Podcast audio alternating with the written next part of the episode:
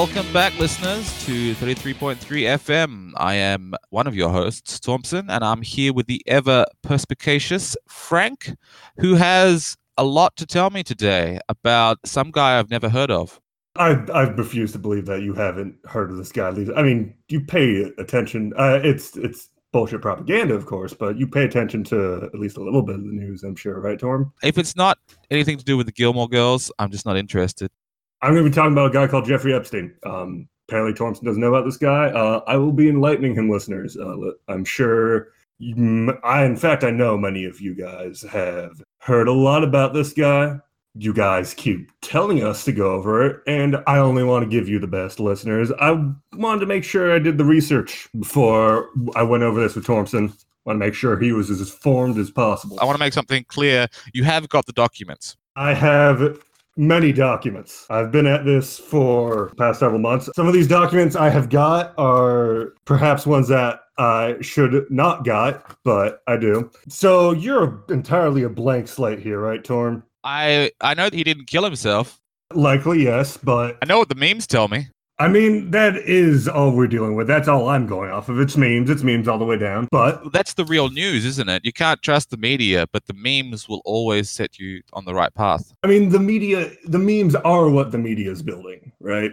So somewhere in that is like a somewhere in all that sand getting into the oyster that is the universe. There's that little pearl of truth being generated. And we here at 33.3 FM are doing it our best to go pearl diving for you listeners. Thanks a lot, Dermot Arcane.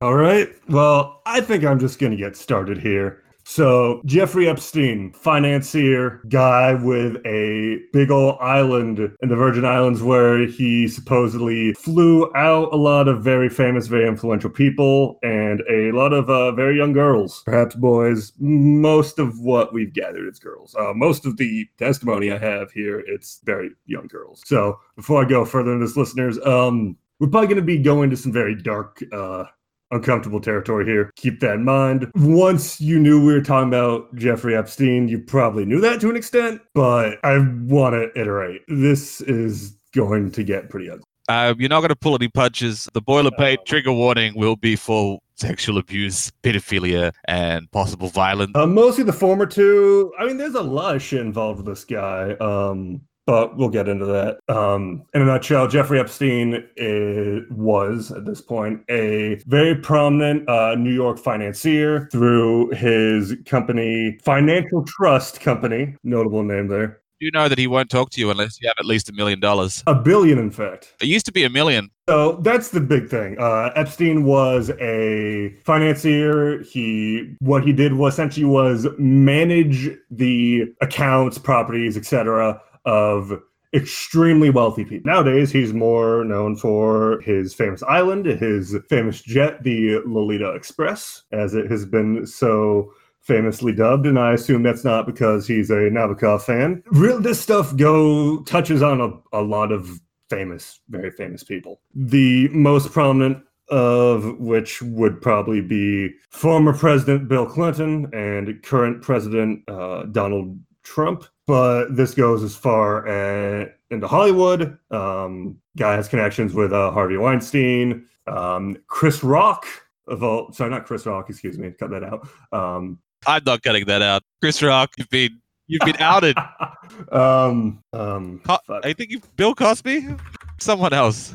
Bill Cosby? No, surprisingly not. Um, Chris Tucker. Excuse me. Oh, the, the, you can understand the confusion there. One of the worst Chris's at most ridiculous. And Kevin Spacey um, has a lot of links with, um, of course, the finance world, business world. Um, he is um, one of his most uh, well-known friends, who is in a lot of trouble at the moment, is Prince Andrew, uh, one of the princes of the of UK. That ties the whole thing into the whole um, James Savile, the British like pedophile elite conspiracy that turned out to be true, which is a whole new can of worms. Yeah, there's actually a number of uncomfortable connections there. Um, I'll get into that though. So I'm basically going to be going over Mr. Epstein's entire life here. Um, from his beginnings in uh, Brooklyn, New York, to his auspicious end, hanging himself in a very surprisingly acrobatic manner from his own top bunk with a bed sheet after he was already on suicide watch. Um, Jeffrey Epstein. The man, the myth. Grew up in Brooklyn, smart kid, smart enough that he ends up skipping a couple grades, right? And supposedly from an early age, a piano prodigy.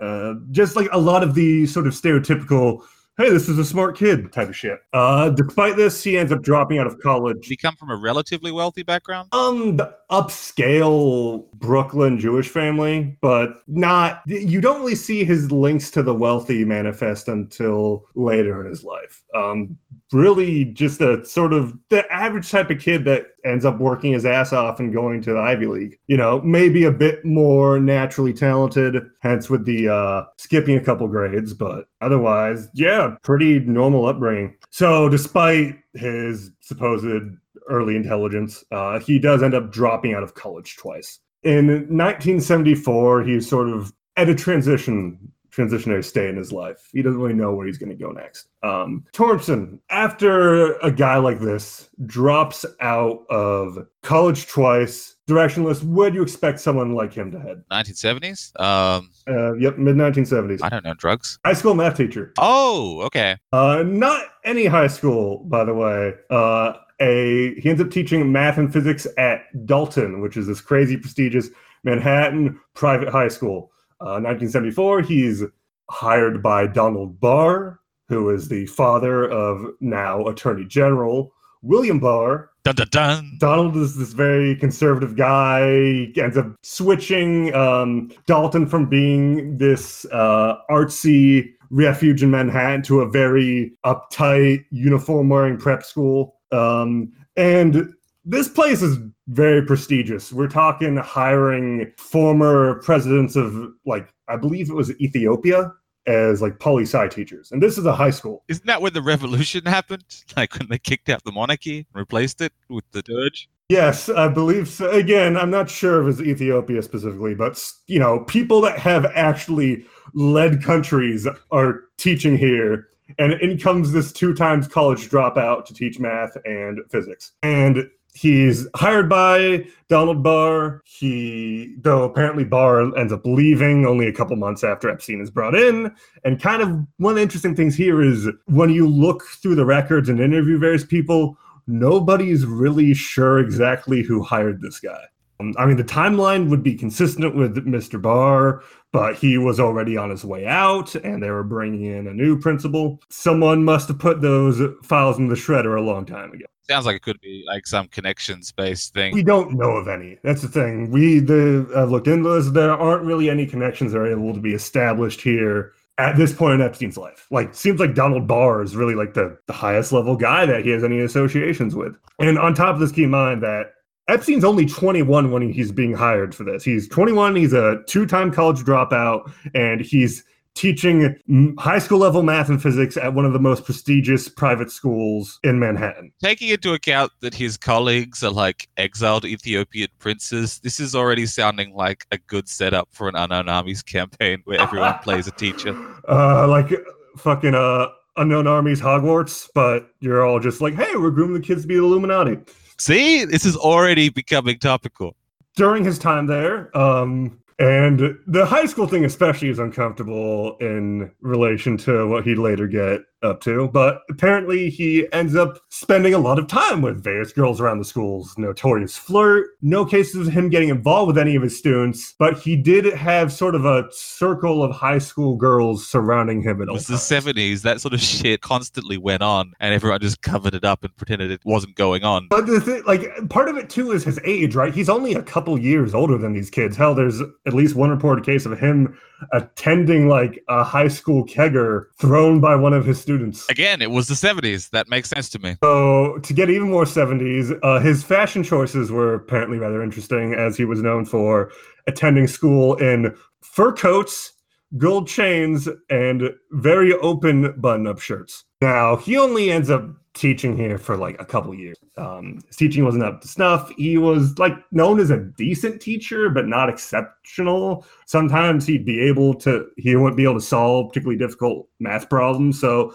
this whole prodigy thing that is kind of being assumed here, you know, he's smart, but he's not a genius. He's definitely not really qualified to be teaching at a high school this prestigious. You know, after a couple years, he's let go because his contact with students is too casual. There's reports of him getting too personally involved with his students while at Dalton. A lot of the teachers just don't think he's this way you were describing it how he was a prodigy and it's like you were saying like oh he was apparently a piano prodigy. And it's like whenever like a kid with a suitably middle class family can play the piano they're going to go around saying oh he's a piano prodigy when he's just a kid that plays the piano. Exactly. And you know he did skip a couple of years of school but that wasn't I think back then as big of a deal as it is now. He's sharp. He's he's not he's not a genius. There are never any confirmed cases of him being involved with students romantically, physically while he's at this school. Later during his first trial in 2008,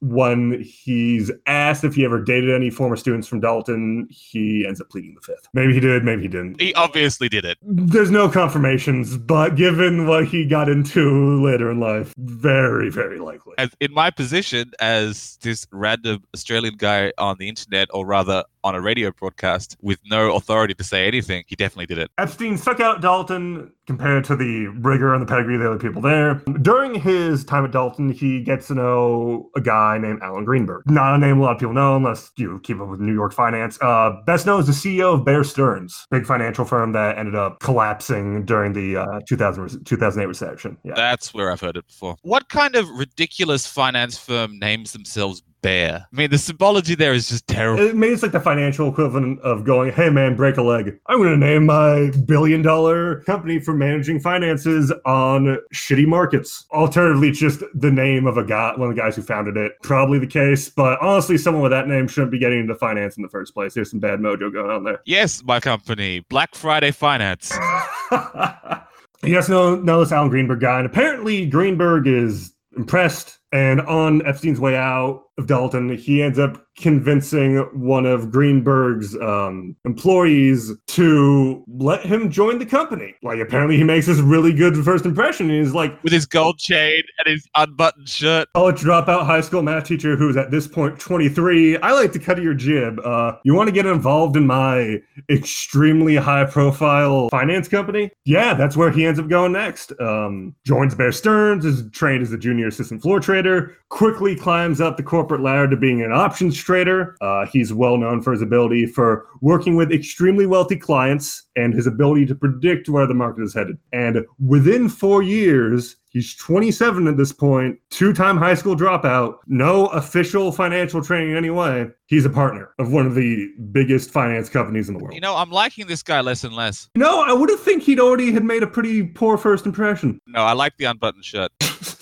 Uh, honestly, man, any any high school teacher with the, the, balls to wear a gold chain, there's something admirable there. Um, but he gets up to, I'd say, all in all, it comes out to be a pretty big negative on his part. The high school teachers with the gold chains and unbuttoned shirts who don't become like pedophile island owners I mean, I have no problem with them. I wonder how much overlap there is. Or, you know, it's, it's an aspirational thing. That's the end goal. Most don't get that far. Something else, a fun little tidbit. Uh, this is 1981 by this point. Um, it is this year that uh, Cosmopolitan magazine names him Bachelor of the Month. That was the reference I was making about he doesn't talk to anyone who doesn't have at least a million dollars. I believe that was in that. So you you've heard about this guy. It's the memes. I tell you the memes. Well, I'm just wondering why you specifically remember a issue of Cosmo from back in the early '80s as your primary source of information on this guy. My primary source of information is the front page of Reddit. All right. all right. I appreciate your honesty there, man. So he ends up resigning from Bear Stearns in 1981 over a Regulation D violation. Um, there's a bit of ambiguity over exactly what that means. Uh, it could refer to a couple things. The most likely context is it's an article of the Securities Act 1933, which basically says you have to, there's certain types of securities, which is stuff like properties, assets of the high value variety that you can you do or don't register with the SEC before you trade. It's basically saying, all right, here's what you have to register with us before you trade it to someone else. Also, Regulation D also refers to basically exchanging money in excess of the uh, more times than you're typically allowed to by a bank. You know, when you're exchanging cash between accounts, there's only a certain number of times you can do that every month. Pretty typical insider trading, right? It sounds like it. This is how they get away with all this shenanigans. It's because, as you explained it, it's so easy to tune out because I'm like, ah, what? And that's exactly. Yeah, no, this is just really boring. Like, oh, the SEC, uh, Securities Act of 1933. What the fuck even is a security? And then they've taken off with all the money, and everyone's not knowing what's going on because it was hard to keep track of. Probably not even that hard to keep track of if you have any emotional resonance with it, which is they do because it, they're stealing all the money or not paying it or whatever. So Epstein claims he was just lending like 20 grand to a friend and resigned over the unfair treatment. Uh, other people are saying that, like, no, he did something really bad here and we let him go. So there's not even agreement whether Epstein left of his own volition or he was basically fired. Either way, he ended up remaining pretty good friends with Greenberg and was a client of Bear Stearns until the firm collapsed. After this, Epstein goes on to found his own consulting firm, which is another very uh, another thing that sticks out a lot, sticks in your brain. International Assets Group Incorporated, very specific. Also sinister in its vagaries. Well, this go it's something easy to tune out. You hear that name, it's like, oh, what the fuck? I don't even know what that means. Why should I pay attention to this company that has no memorable name whatsoever? Obviously, it's not worth. Um, but during this time, Epstein is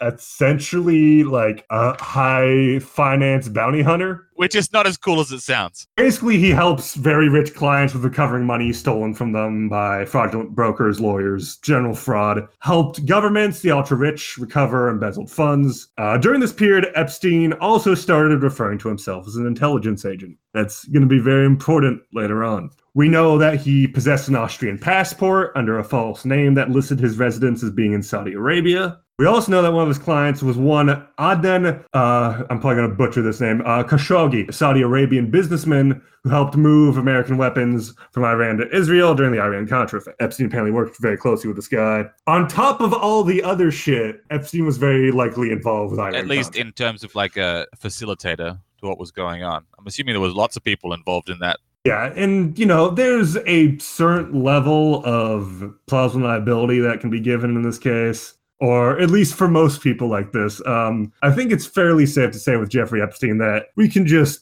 assume the worst in most circumstances. Another big guy that Epstein meets during this time is a guy named Les Wexner. Uh, that's a name that we're going to be hearing a lot. Uh, Les Wexner is chairman and CEO of L Brands, which is a big fashion company that owns most notably Victoria's Secret as well as Bath and Body Works. Soon after meeting this guy, Epstein begins personally managing the finances of Wexner in a very direct manner. This is sort of a precursor to his later uh, business plans. Uh, we also see him meet a man named Steven Hoffenberg, who is uh, CEO of a debt collection agency named Tower Financial. Um, Tower Financial ends up basically getting canned in the mid 90s for being a huge Ponzi scheme gets hired by the guy in 1987, moves away from the bounty hunter life, spends the next couple years doing sort of the corporate raiding that you saw, you just saw all over the place during the late 80s. But he only stays around for a couple years. Tower Financial ends up being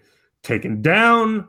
Uh, Hoffenberg claims that Epstein was heavily involved, but Epstein was never charged, of course. Now, during the middle of his time at Tower, Epstein founds his own financial management firm, J. Epstein Company. According to Epstein, Company was formed with the specific purpose of managing the assets of clients with net worths in excess of $1 billion.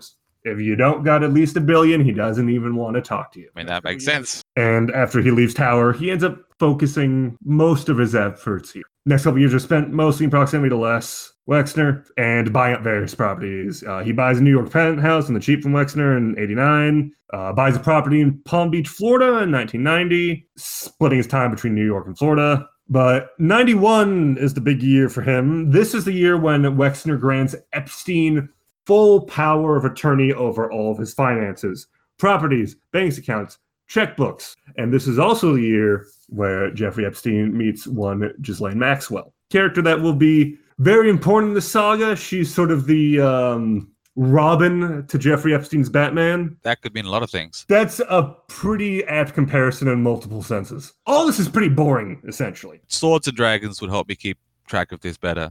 In the HBO adaptation, this is like two episodes tops. Maxwell is when things start getting particularly interesting. Her last name is very important here, as Ghislaine Maxwell is the daughter, the youngest daughter of one Robert Maxwell. you familiar with that man, Mr. Thompson? I'm not. So, Robert Maxwell was a big newspaper magnate in the UK, especially basically from World War II into the 90s. Uh, Czechoslovakian uh, Jewish man ends up fleeing the Nazis pre World War II, joins the British military, reaches the rank of captain. Afterwards, basically settles down, becomes a businessman focusing on newspapers, most famous of which is the Daily Mirror. Has a famous rivalry of Rupert Murdoch. In the late 60s, he's the MP for Buckingham, which is a place that's going to be notable going forwards. Basically, just lives the high life. Big on helicopter piloting, yachts. Ghislaine is brought into his life in 1961, raised among all this affluence. Typical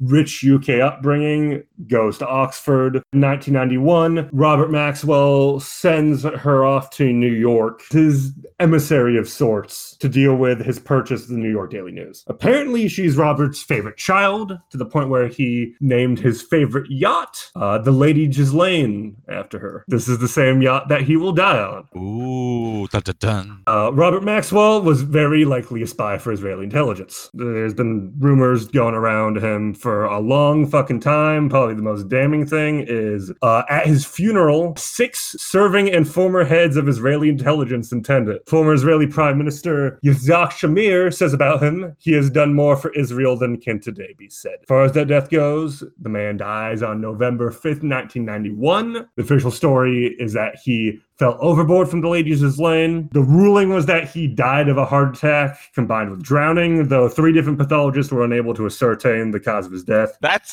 suspicious. I mean, that's something that could absolutely happen, obviously. But oh, heart attack and fell off a yacht is just classic murder cover up. There's a lot of suspicious shit surrounding it. Don't we need to get into that? Key thing here is that Maxwell dies. In the wake of his death, it comes out that he was massively in debt and embezzling millions of pounds from his company's pensions to shore up the share value of the shares of his companies. His sons try to keep the business together after he dies, but they end up filing for bankruptcy the following year. And in the center of all of this chaos is when Ghislaine Maxwell, whose father just died, who she was very close with, his business empire following apart around her. This is when she meets Jeffrey Epstein. So this is like okay in the HBO adaptation, we've had the first two episodes which are all about Epstein. Then he meets Ghislaine Maxwell at the last at the last second of the se- last moment of the second episode, and then the third episode it suddenly set the UK and it's her backstory. This is coming together. Ghislaine is a fairly interesting figure in this whole saga. Um, for a long time, she was Epstein's primary girlfriend, first among many. She managed his affairs in multiple senses of the word, and she was also essentially, even after they broke up, his madam, oh. organizing all the girls. Epstein himself,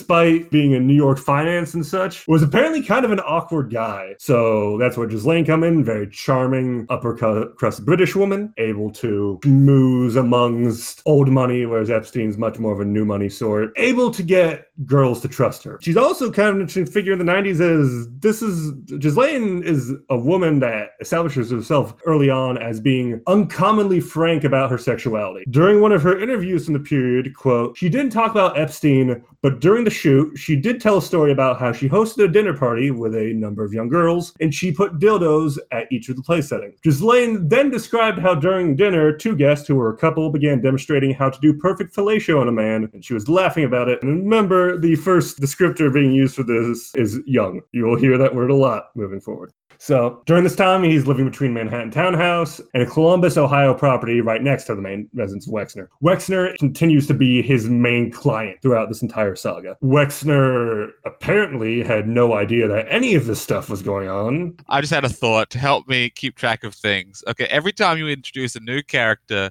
I want you to cast them. okay, so I'm no good with actor names, man. I'll ask you to do that, but um, honestly, there's sort of four primary characters in this saga to keep an eye on. I've already introduced three. The last of which I'll be introducing later is a man by the name of Jean Luc Brunel. Maxwell, Epstein, Wexner, and Brunel are the key figures in this saga. All the Clintons and the Trumps and the famous actors and the Chris Tuckers all of those are cameos essentially. I'm going to cast uh, Catherine Zeta Jones as Ghislaine Maxwell. I think we should wait on who to cast as the Epstein. I think that's a. The thing is, Epstein I can actually see in my head. That's the one I have the least trouble with. Um, uh, Wexler, Wexler, Paul Rudd. Gus Wexner is like this old. Um, he's what you imagine when you think of like kind of a squirrely old rich dude.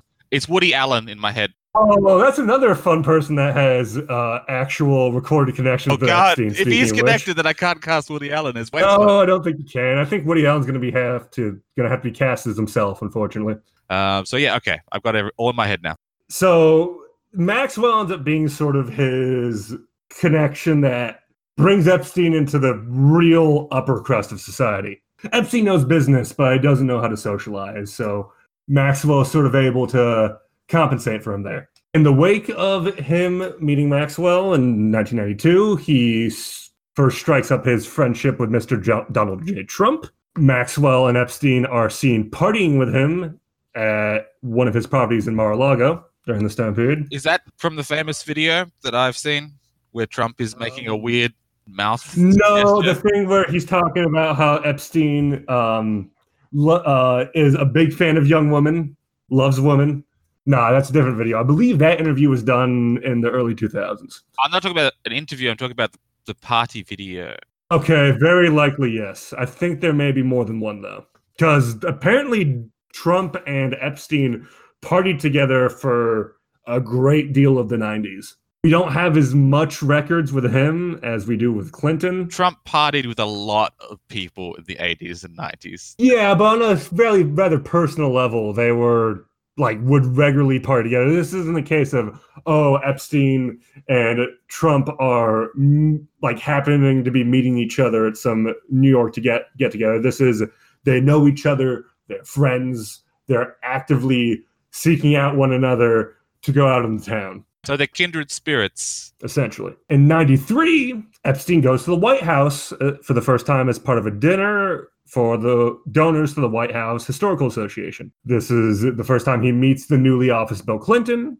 Uh, he has been confirmed to have been at the White House at least three more times. There are pictures taken of him in the Oval Office, though I believe Clinton was not present in these pictures. 93 is also the year he buys his New Mexico estate, which is one of the wackier parts of this whole saga, but we'll get into that later. What is it about rich people in the US having really wacky estates and ranches and things? Oh, just great. wait until I get into the, some of the shit they found in his various houses. just a preview. One of them is a jar of human eyeballs.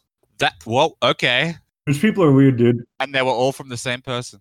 Um, presumably not from the same person. That's a lot of eyeballs. Think one of those count the marbles and win a prize type things. Heard it here first, folks. Frank says that Jeffrey Epstein was the eyeball biting man.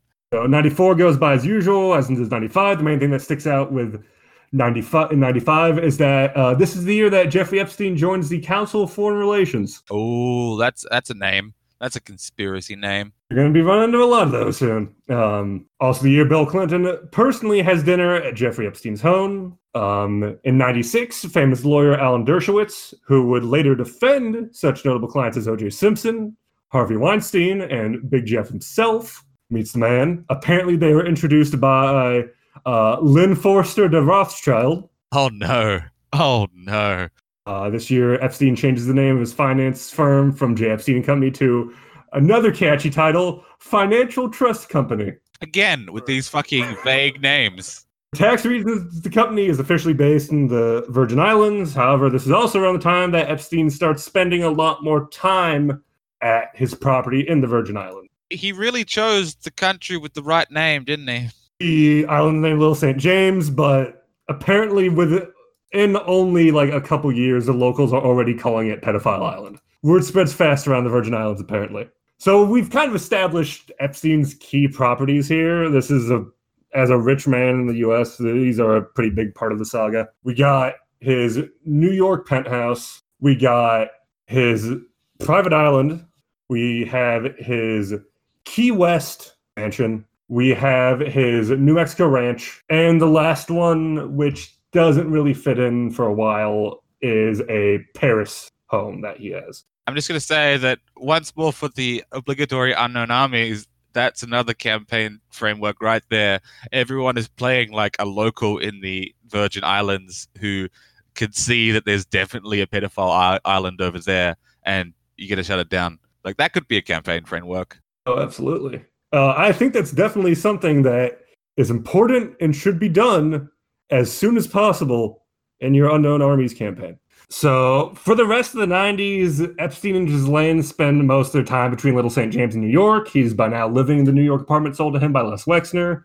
The rest of the apartment complex is owned by a company called Ossa Properties, a company owned by Epstein's brother Mark. In addition to Epstein and Ghislaine, the property has at various times housed individuals such as name I brought up earlier, MC2 models founder Jean-Luc Brunel, former Israeli Prime Minister Ehud Barak, as well as numerous underage girls. I'm sorry, but Jean-Luc Brunel is going to have to be cast as Patrick Stewart, even though it's just because of the first name. Don't do that to a man. ah, fuck, man. I don't even know how well Patrick Stewart can do a French accent. I just, it's terrible, and I feel bad to Sir Patrick Stewart for doing this, but also he's a really good actor, and he might be able to play this role. We're entering into the new millennium here. This is where things really start kind of branching off a bit. So, Thompson, where do you want to go from here? That's my question for you. I don't know. Where do I want to go from here? Um, what are my options? I think this is a good time to take a break, actually. Yes, possibly. All right. Uh, we're going to take a color here, here, folks. And after that, I will continue regaling Thompson uh, with tales about the pedophiles that rule the world. Stay tuned, everyone. Five, seven, seventeen, seventeen, thirty-six, fifty-four. 56, 57, 64, 99, 22, 38, 39, 42, 47, 76, 79, 84, 92, 92. And we are back with the man with the documents Frank, tell us more about Jeffrey Epstein. Where do you want to go, man? I would like to hear details that can be gameable. Uh, I want to hear details about not just what is necessarily um, what is known, but also what is rumored, because this is a game about rumors. Like, I know that this is a big story with lots of nonsense surrounding it. A lot of the nonsense is true. I will leave it up to your judgment. There's lots of different directions you can go for what you've given me so far. Honestly, the idea you had before in regards to all the people in the Virgin Islands trying to figure out what's going on in Pedophile Island. Seems like a good place to start any. And there is a lot of weird shit associated with Little St. James. Most prominent of which would probably be that famous temple on the island square building, blue and white stripes with sort of the golden dome on top. What is the deal with that building? There are twin statues on the roof as well of owls. So plenty of Moloch Bohemian Grove goodness going on there, I'm sure. There's a wooden door, or at least what looks like one, on the building. But sort of an interesting thing about that is that that's not actually a door, that's just the image of one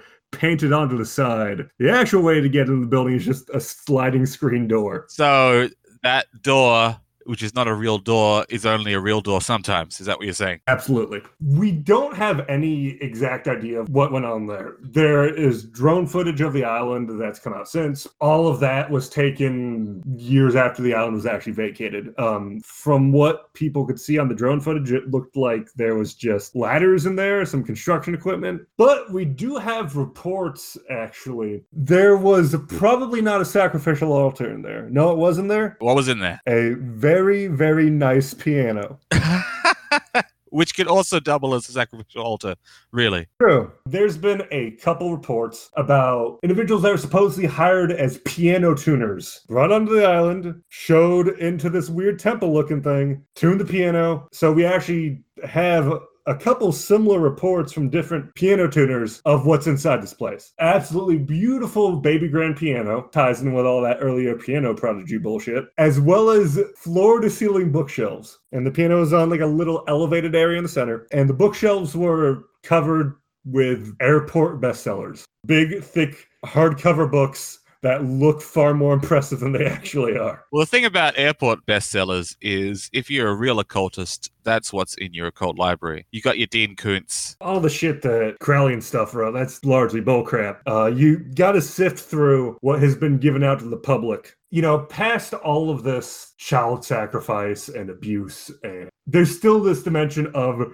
rich people desperate to impress each other. Yeah, it does really sound like that. You have this scary temple looking thing, and on the inside, you know, there's, of course, I'm sure some horrible rituals going on in there, but when Jeffy Boy brings in all the members of the Bohemian Grove, they perform a black mass over the body of a nine year old. He wants them to know exactly how well read he is. He's like, Do you get this reference in my ritual? I liked the idea that he was like very. He didn't think that anyone would get the Lolita Express nickname. That's like one he came up with himself, and he thought Wait, wait, by wait, making a that was Nabokov reference, idea? was That was- being very impressive. I just assumed it was like the media name, like a serial killer's name. Oh, that was actually uh that was a name that was going around in his inner circles. That's s- stupid. Why? The Lolita Express was actually a name that goes back a while. And so he chooses for his literary reference the most well known and obvious reference to pedophilia in the modern Western canon. Fucking genius. I mean, what fuck, man? What do you want him to reference? Magic Mountain? I don't know, something classical maybe? I don't know. Oh, your primary issue with Epstein here is that he isn't Yes. indie enough for you. I, that's how hipster I am.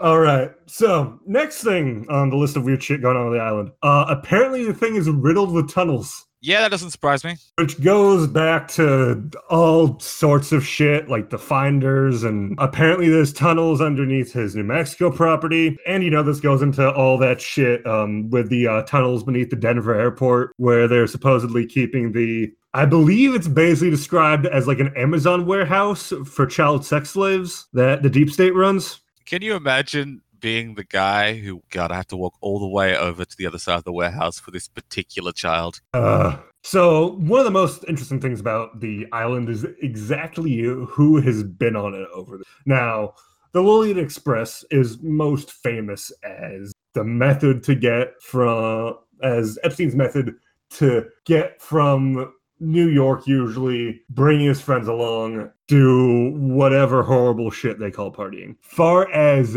known individuals, because we actually, in the wake of his 2005 arrest, which was his first arrest, I believe it was a former servant of his, like not that kind, like person that actually cleans up after him and shit, was able to nab the flight logs and give them to the authorities. Because there's two documents list of names that are associated with it. There's the flight logs of the Lolita Express, and there's his so-called black book, which is basically his address book. The address book has a lot more names associated with it, but there's also more of a level of plausible deniability there because you know he was a businessman associated with a lot of fucking people. The flight plan, there's a level of uh, I am actively associating with this guy for hours on end, and we're going to his property which very likely has obviously underage girls on it. Coming from reports uh, from various servants around, we also know that the entire island, basically floor to ceiling, is covered with mics and cameras. That kind of makes sense. Well, it kind of ties into one of the most common theories of actually what Epstein was up. I mean, there he was obviously getting a lot out of it personally. He was up to something more than just the pedophilia. Does there have to The be more? idea is that he like- was essentially a honeypot for an intelligence agency. Oh, yeah, okay, that makes from sense. all the connections with Israel. Um, the usual one presented as Mossad could also be the CIA. Either way, among the sort of famous business people that have been known to gone to the island, uh, Bill Clinton has been known to have gone 27 times, or at least on the flight logs. We don't necessarily know if they went to the island all of those times. it makes a lot of sense that it would be like a honeypot kind of thing, Yeah. uh, especially Yeah. these days. Because back in the day, the like intelligence agencies, when they did sort of honeypot operations like that, they could fall back on like more conservative social mores, and they could just, if you catch someone like just cheating or you know, or sleeping with someone or they're of gay in same private, whatever. Yep, yep. They can they can use that over. They can hold that over you. Like, and most of the time it kind of worked. My favorite story of how it when it failed completely was when the KGB tried to do it against the uh, President Sukarno of um, Indonesia, and they got some. They filmed him sleeping with some. I think he thought they were prostitutes, but they're actually working for the KGB. And they took him to a theater and they showed it to him, like not telling him what it was, and it showed a, a video of him sleeping with these women, and they were going to use that as uh, political leverage over him. And his reaction to it was delight and demands for a copy. oh God, fucking bless. So on the flight logs, we have listed Bill Clinton, of course, that's a big one. Trump has, far as we know, never flown on the Lolita Express, but there's a lot of other cases of them being cited. Um, the kind of weird thing with Trump as a parent. There's rumors going around that uh, in the mid 2000s, after all the shit with um, the pedophilia started to be made public, supposedly Trump banned Epstein from his Mar-a-Lago estate and cut off contact. What do him. what do you have to do to be banned from the Mar-a-Lago estate if you're already rich? as opposed to Clinton, who had much closer ties with Epstein.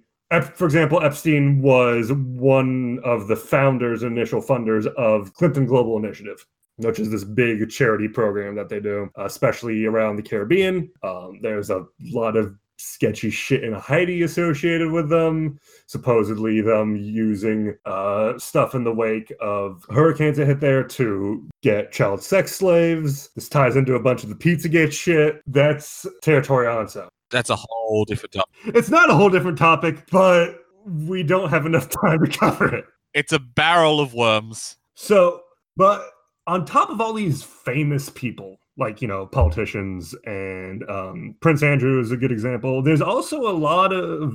There's a couple entertainers that have been known to have flown the Lolita Express. Cyndi Lauper is one of them. Cyndi Lauper, okay. Girls just want to have fun.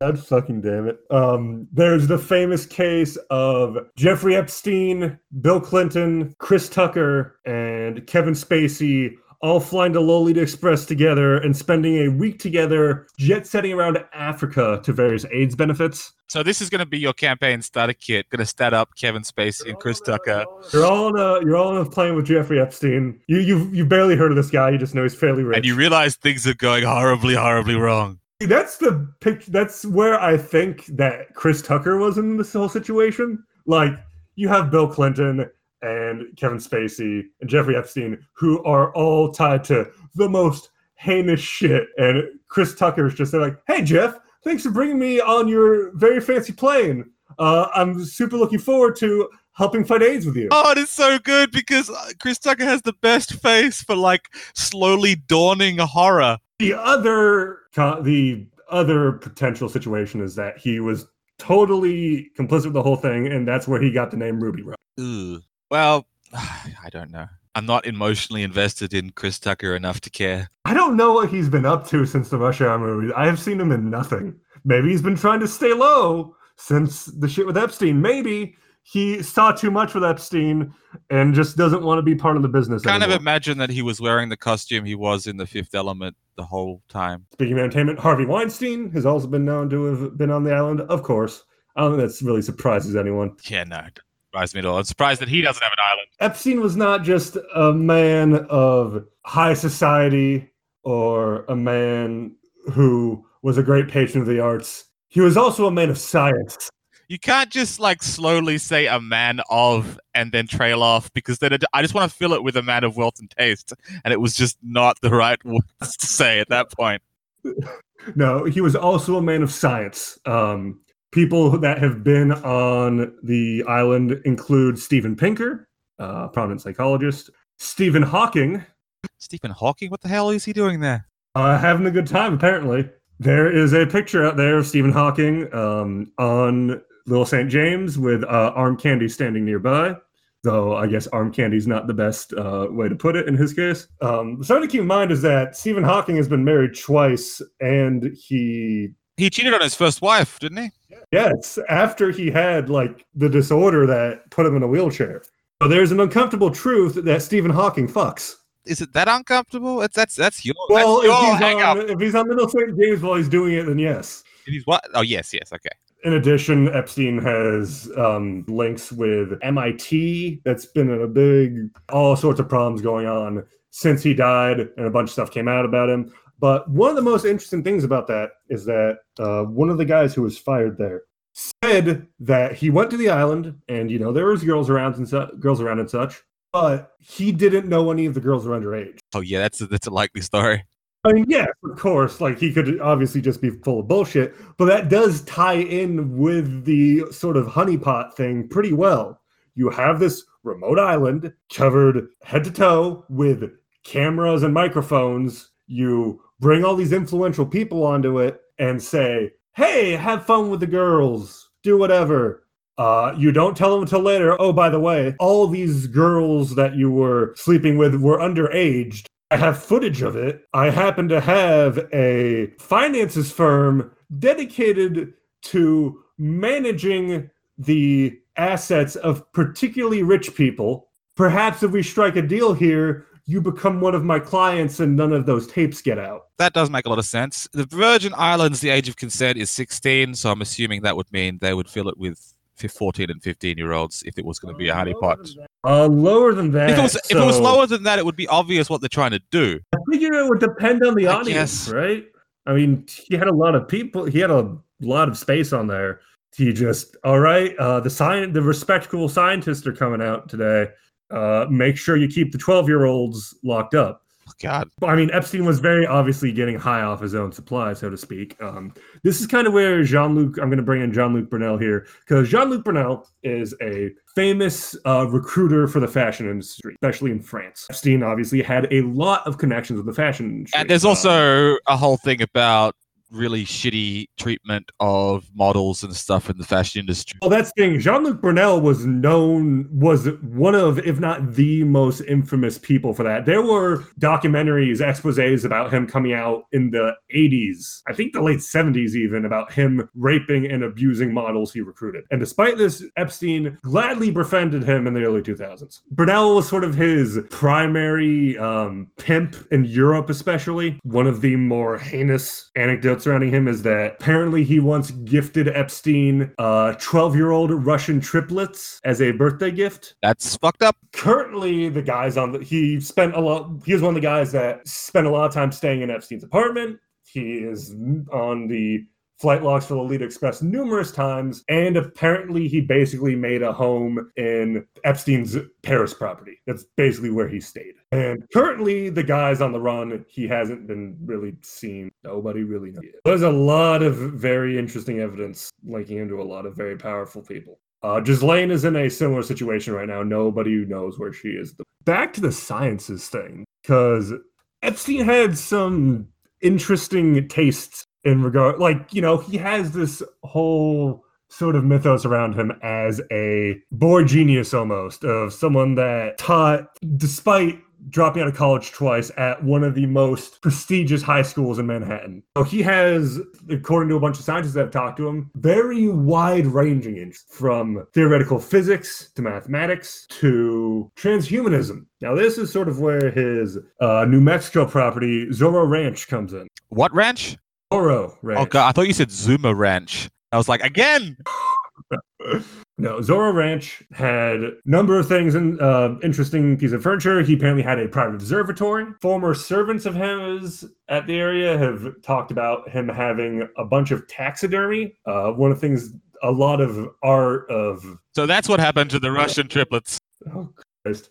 No, uh Epstein is much more on the nose. He had a taxidermy stuffed lion and a taxidermy stuffed lamb nearby. That's such. He's so on the nose. Really, man, these these these billionaire pedophiles just aren't subtle. That's the problem with these new money billionaire pedophiles. So tacky. Yeah, the ones like the fucking the ones like the Rothschilds and such are, you know, they, they they've learned over these. Oh, and another fun thing by 2000, um, not only was he part of the Council of Foreign Relations. He was also a member of the Trilateral Commission. If he's the member of the trial, I, I really think they're just a fucking bunch of rich people who just get drunk and talk shit and then control the world. Like it's sinister, but it's not sinister in the right way. Oh, they aren't like you know doing the Doctor Claw bullshit of or Mr. Burns of you know tenting their fingers and thinking about which country they're going to depose in the next year. It's yes, these people rule the world. They're really just getting drunk and belligerent, being only slightly smarter than the average person. If that, because what your description of Epstein is, it sounds like he has a kind of shallow intellect, like a dilettante. To me, it sounds like he's a fucking nerd. Like, above all else, supporting the arts. He's trying to put himself off as a renaissance man, but he has very little social skills, apparently, to the point where he has to recruit a lot of people surrounding him to get women for him. I mean, what kind of social skills? mostly non What kind of social skills are you going to have? Despite all his You don't need to have social skills if you've got that much power because you just like, yes, just Uh, I think old money you do a bit more because a lot of that is just sort of jockeying for influence among established people. But no, if you have a meal ticket and you have things that are constantly giving you a large amount of money, because nobody, still nobody knows how much money he had. Because at that level, it's purely abstract, pretty much. It's just you have assets. old money is playing a different game because they grew up with it, so it doesn't matter. What matters is relative status. But for new money, it's like, well, fuck it, I got mine. This is good. And their children can worry about the status bullshit. Well, they do worry about the status bullshit, but it's they're happy to have it and show it off as opposed to like the way old money does it, where they're competing with each other for abstract senses of respect. So, speaking of children, that's sort of where his New Mexico ranch comes in. Supposedly, before he died, he was outfitting the place to have essentially a harem. Epstein's plan, he was getting old, gray haired, starting to think about his own mortality. Presumably, why he was getting involved in transhuman stuff. That's also presumably why he was planning to impregnate as many women as possible. I think he was aiming for triple digits, and these women would then live on Zorro Ranch. God damn it. All right. Uh, Zorro Ranch also um, is nearby a bunch of nuclear test sites. Apparently, Epstein had a bunch of links with um, one of the nearby universities. He's donated a lot of money to them. Apparently, they have a lot of connections with Cormac McCarthy, of all people. What? Not sure the extent of Epstein's connections to him personally, but I know this particular university has a lot of connections with McCarthy. In an indirect sense, um, Jeffrey Epstein very well may have led to stuff like Blood Meridian being McCarthy having the money to write. Ah, yeah. Okay. So he But there's a lot of shit that you can connect just through proximity with Zorro Ranch. Um, that observatory that was shut down about a year back, very close to it. I know I was making a joke about having a campaign escape from Epstein Island. Now I'm thinking escape from Zorro Ranch, where everyone is playing one of his children that got fathered in a transhumanist way, and it's just like, fuck this, we're out. But that's like the transhumanist shit is very interesting because despite all this shit where Epstein is very obviously trying to find out how to extend his genetics and his life as long as possible, he hangs himself. Because he was fucked. I assume at some point Epstein fathered some children. Yes, it seems likely. God help those kids, Jesus. I know with what little reading and stuff I've seen about Epstein in terms of levels of conspiracy theory about his death, the thing that seems the most likely to me is that he knew he was fucked and fell on his sword and they just turned the cameras off and had the guards walk away. It's more of a like FDR ignored Pearl Harbor versus a Bush did 9 11 situation. Yeah, I get what you're saying there, but I mean the the mechanics. I mean, you have you heard the stories on how he supposedly hung himself? I yeah, I, I no, I'm not in detail, but I know that there's the coroner came out with something that he couldn't do it that way. First of all, Epstein was already on suicide watch. About a week previously, he supposedly already tried to hang himself. The way that he did it supposedly is that he tied a sheet around the top bunk because he had a he had a roommate. We'll get into that guy in a bit. Tied a sheet around the top bunk, got on his knees at the foot of the bed, tied the end of the noose around him, and leaned forward until he choked. That does seem unlikely. His roommate is this interesting guy. Uh, he was like a crooked ex cop, this huge fucker, heavily involved in drug smuggling, ended up killing like a dozen people in a shootout. Where was he during the, the death? I actually don't know. On the top bunk with his knee on his back, maybe. There's a lot of sketchy shit surrounding it, speculating exactly what happened. It's one of those things of like both security guards were basically not even paying attention. They're in a lot of trouble for that right now, getting prosecuted. There's just so much sketchy shit that happened that makes it so that we have no idea what exactly happened to him. From an unknown army's point of view, like someone tying a sheet around their neck like that, and like it seems unlikely that someone could do it with the the self preservation instincts and all that sort of thing. So if you wanted someone to do that, you would possess them with a demon that was willing to do that. That's possible. Perhaps he was trying to ascend as the archetype of the depraved billionaire. Or they wanted to get rid of him because he knew too many people, so they possessed him and the demon was like, All right, I'll I'll kill Epstein and then go into a new body and you'll give me Chick fil A or whatever the demon wanted. Uh, I guess going into the last of the really particularly weird shit, the stuff they found at his New York mansion in detail has been rather interesting. Among the f- jar of eyeballs found in his mansion, there are also apparently rows upon rows of individually framed eyeballs that Epstein apparently told someone were made for injured soldiers and imported from England. These are glass eyes. There's a giant naked sculpture of an African warrior, a stuffed black poodle he liked to keep on top of one of his pianos, What? a set of prosthetic breasts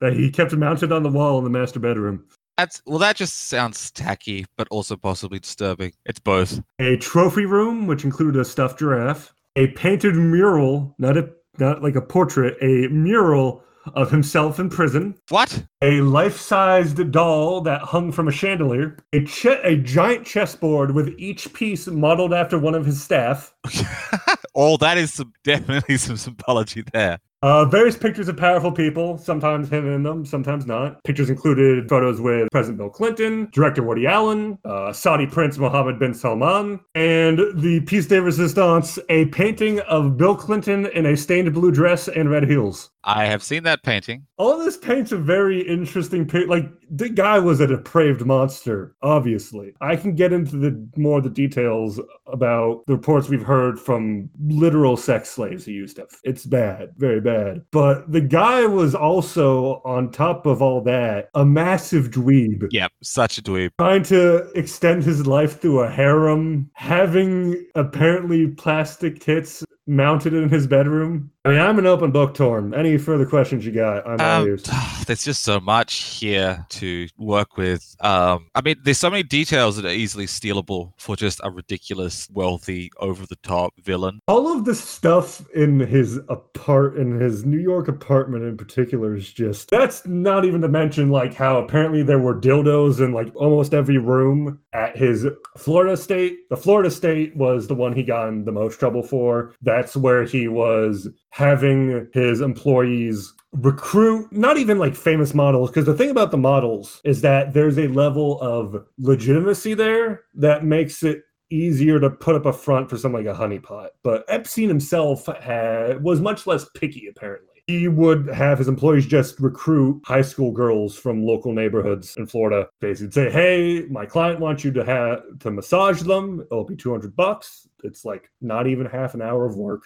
Things would go about as well as you'd imagine." What comes out to me the most is just this sort of arrogance because it's it's just this shonky operation with so many holes in it. He didn't have to worry about it anything getting out. He was protected, smiled and wink, there was so much levels of plausible deniability or like, yeah, it's models, it's not high school students and things like that. It, There's this level of insecurity I detect too. Like I know that's kind of easy to say and sort of obvi- an obvious uh, observation, but this guy on a certain level seems like a nerd, like a, a math geek almost that ended up somehow getting roped into being a honeypot using teen and younger girls for one of the most powerful intelligence agencies in the world whichever one that is it's Mossad, isn't it? but honestly, yeah. Like there's a lot of shit here that very that sounds like the most outlandish anti-Semitic conspiracy bullshit. But I mean, Israel intelligence does do a lot of sketchy shit. Because intelligence agencies do a lot of sketchy shit. I mean, that's that's how they operate. Exactly. No, exactly. And Israel's sort of the little brother. They gotta go that extra mile to get in the room with the big boys. And apparently that involves getting um, video recordings of the sitting US president with very likely preteen girls. But how to game this? Just the little individual anecdotes from the stuff inside his various places of living are great to me. Just exploring this depraved billionaire's house and coming across, you know, a lot of scary shit, but also a lot of extremely tacky shit. That is something that's important to remember with these kinds of villains, if you want to design them. It, combining the utter evil depravity with just bad taste is fairly plausible. Goes very well with Ordo Corpulentus in a rather literal sense. There's a lot case, to talk about there. Ah, good old Ordo Corpulentus. How come those guys haven't been caught yet? I honestly don't know. I mean, a lot. I think it's just different circles because a lot of stuff people Epstein were associated with were more New York upper crust, which is more like Democrat, and Ordo Corpulentus is a lot more, you know, conservative Republican. I mean, this is not to say I'm sure Epstein was. I mean, you know, Trump being the most prominent example, but all those people over in the UK he's involved with that are a lot more Tory leaning and all that shit with the um, scandal you were talking about earlier under Thatcher. Well, the thing, interesting thing about the Tories is, um, and that's the Tory culture is they'll talk shit about American Republicans, like just because of the nature of the political divide, by the fact that the Tories often end up being closer to the Democrats in their political leanings half the time. It's so you can see a lot of like it makes sense that they'd be involved in that in the New York liberal elite world more than the whatever exists in the conservative sphere. Uh, other thing you can pull from this, this is just a good example of sort of how large power networks operate and the way leverage is done. Like one of the big things, and this is something that has been observed is happening, is you know there you're catching little smatterings of a cult, like all the weird stuff in his apartment, the temple on his island, Pizzagate territory. There's a lot more there, but actual real world child trafficking groups have used ritualistic aspects as ways to make their victims' testimony less plausible. Well, that's the thing. The interesting thing I think about these, like, whenever you find like little drips and drabs of like occult bullshit, it just comes across to me. It's like, yeah, of course there is, because they're fucking edge lords as well as being monsters, and they they're dealing with the same fucking occult canon as the rest of us. Mean, Chargers are edge lords, edge lords too. I mean, I'm not going to say most Chargers would get up to something of this level of depravity, but I think if you gave them enough rope, more would be willing to than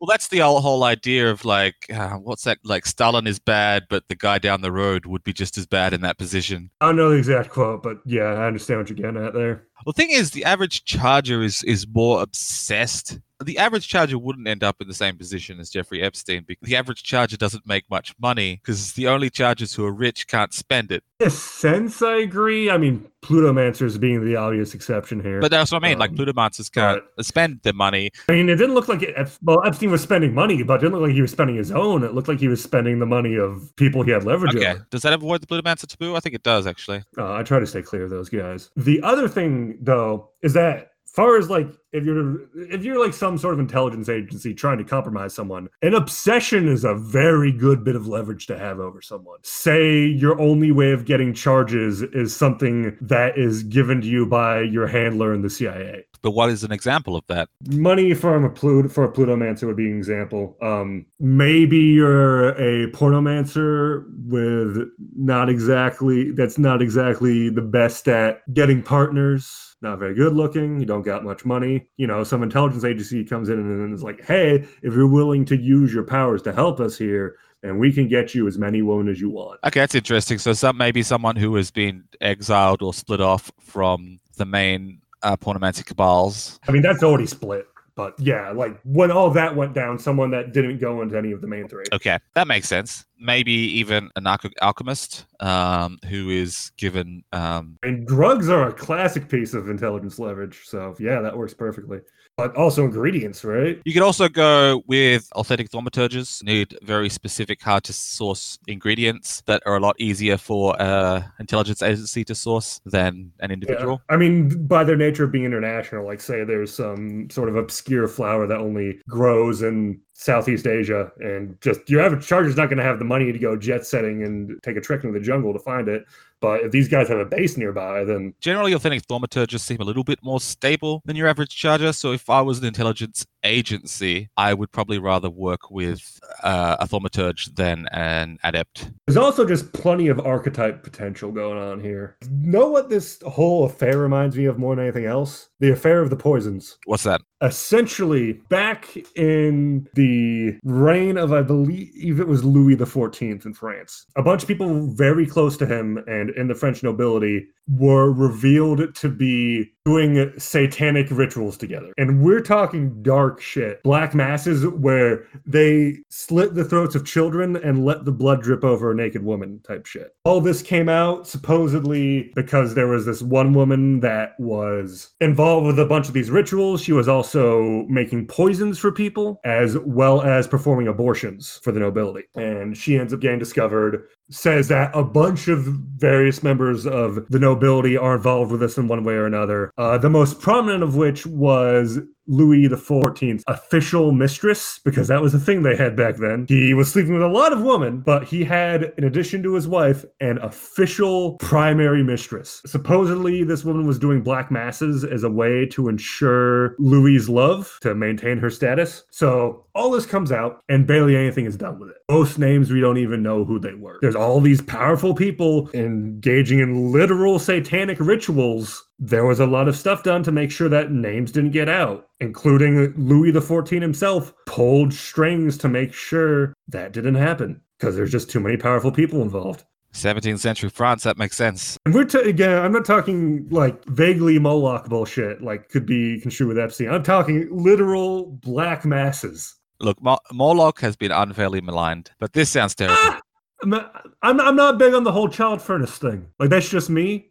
I'm not big on this bull god that is full of furnaces you've put kids into. Maybe you should not listen to the fake news that the Romans spread around, okay? As well as Allen Ginsberg.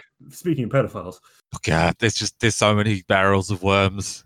Yeah, that all this shit is uncomfortably related to each other in a lot of a lot of ways, man. And like the scariest idea is what if these guys like, you know, say these guys are doing rituals, but they aren't even pulling any mojo from it. This is just like I mean, I think part of it too is like a sort of in a fucked up sense, a form of conspicuous consumption. Yeah, of course. It's like it's showing off. Showing off what you can get away with. That's what I think is the crux of it. Like at some point, like he comes up out of nowhere uh, manages to leverage himself into this finance position. He's the party boy back in the day with Donald Trump. It's just, it's like slowly needing to get more and more. Um, wait, this is exactly like your proposed magic school about you need like more and more. What is it? Um, stimulus. Pravaturgists are a solitary law. I don't think they're going to be getting much money. All the pravaturgists that I've encountered use porn. All of it is is jerking off. Can't have sex with someone to get your charges but it doesn't need to be pornography through a computer screen. It could be someone in front of you. So Jeffrey Epstein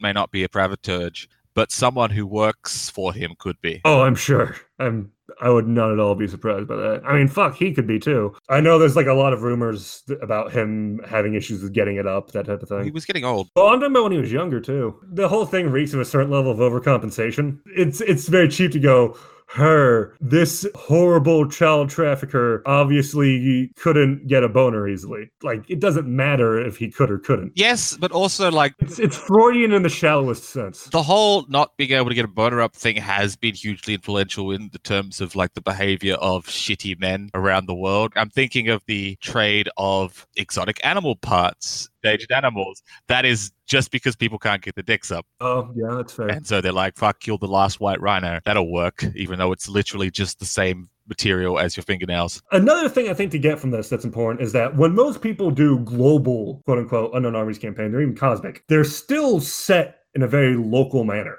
It's just whatever they're doing has far reaching implications. Something like this sounds like a very good example on how to handle a literally global campaign where characters are going all over the world trying to get to the bottom of this stuff. Yeah, I could kind of see like this whole thing you've mapped out for me, I can sort of see the corkboard in my head uh, with like Jeffrey Epstein in the middle and like his island, a little picture of his island and like the Brit. And then if it was like a group of unknown armies players playing Session Zero, there's that one guy who's got a picture of a British prince and he slaps it up on the. And the GM's like, okay, I have to somehow get the fucking British monarchy involved in this bullshit. Yeah. And the other thing is, like, you know, of course, intelligence agencies are going to be getting involved with Mojo and shit. Now, they're probably not able to do much very reliably. Magic isn't well suited to the way organizations like that operate, but they've obviously pulled off shit in the past, like what the bullshit they pulled off with Iraq too. When the government and intelligence agencies, at least in the US, have tried to deal with magic shit, it's always blown up in their face. But there's lots of intelligence agencies in the world, and everyone's going to be, as soon as someone discovers, like, oh, this shit works, people are going to be tempted, like, okay, let's see if we can weaponize this. The thing is, Mossad is able to portray itself as being like really creepy and really competent and all this sort of thing because it's it's good for their self interest as an intelligence agency, same as CIA, anyone else. But they're humans like anyone else, and you know that this shit has blown up in their face in different ways Oh, yeah. over the years, and they've been like, "Oh God, who the fuck authorized fucking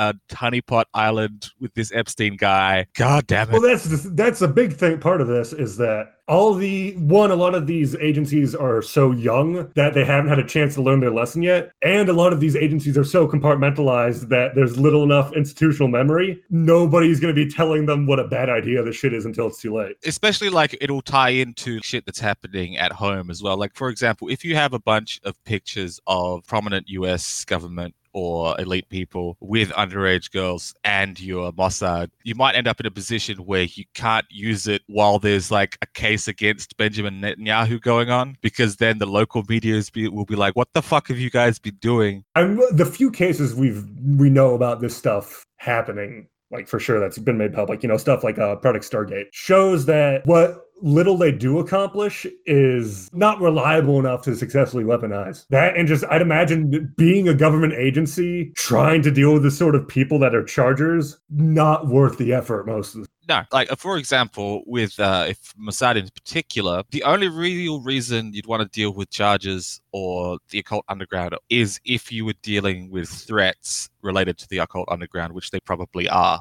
Israel, you're dealing with a country that more so than most is very specifically tied in with a certain religious, like ritual tradition. So there's a lot of pre-modern mojo they're pulling from and dealing with it, I'm sure. Never mind the postmodern stuff. Yeah, but the pre-modern stuff is again unreliable, mostly dead because it's been absorbed into the, the mainstream culture. Any kind of thing that might sound like mystical and spooky for us from a Western point of view is going to be old hat and just stay You're telling me that Jeffrey Epstein was not secretly a golem? No, he was.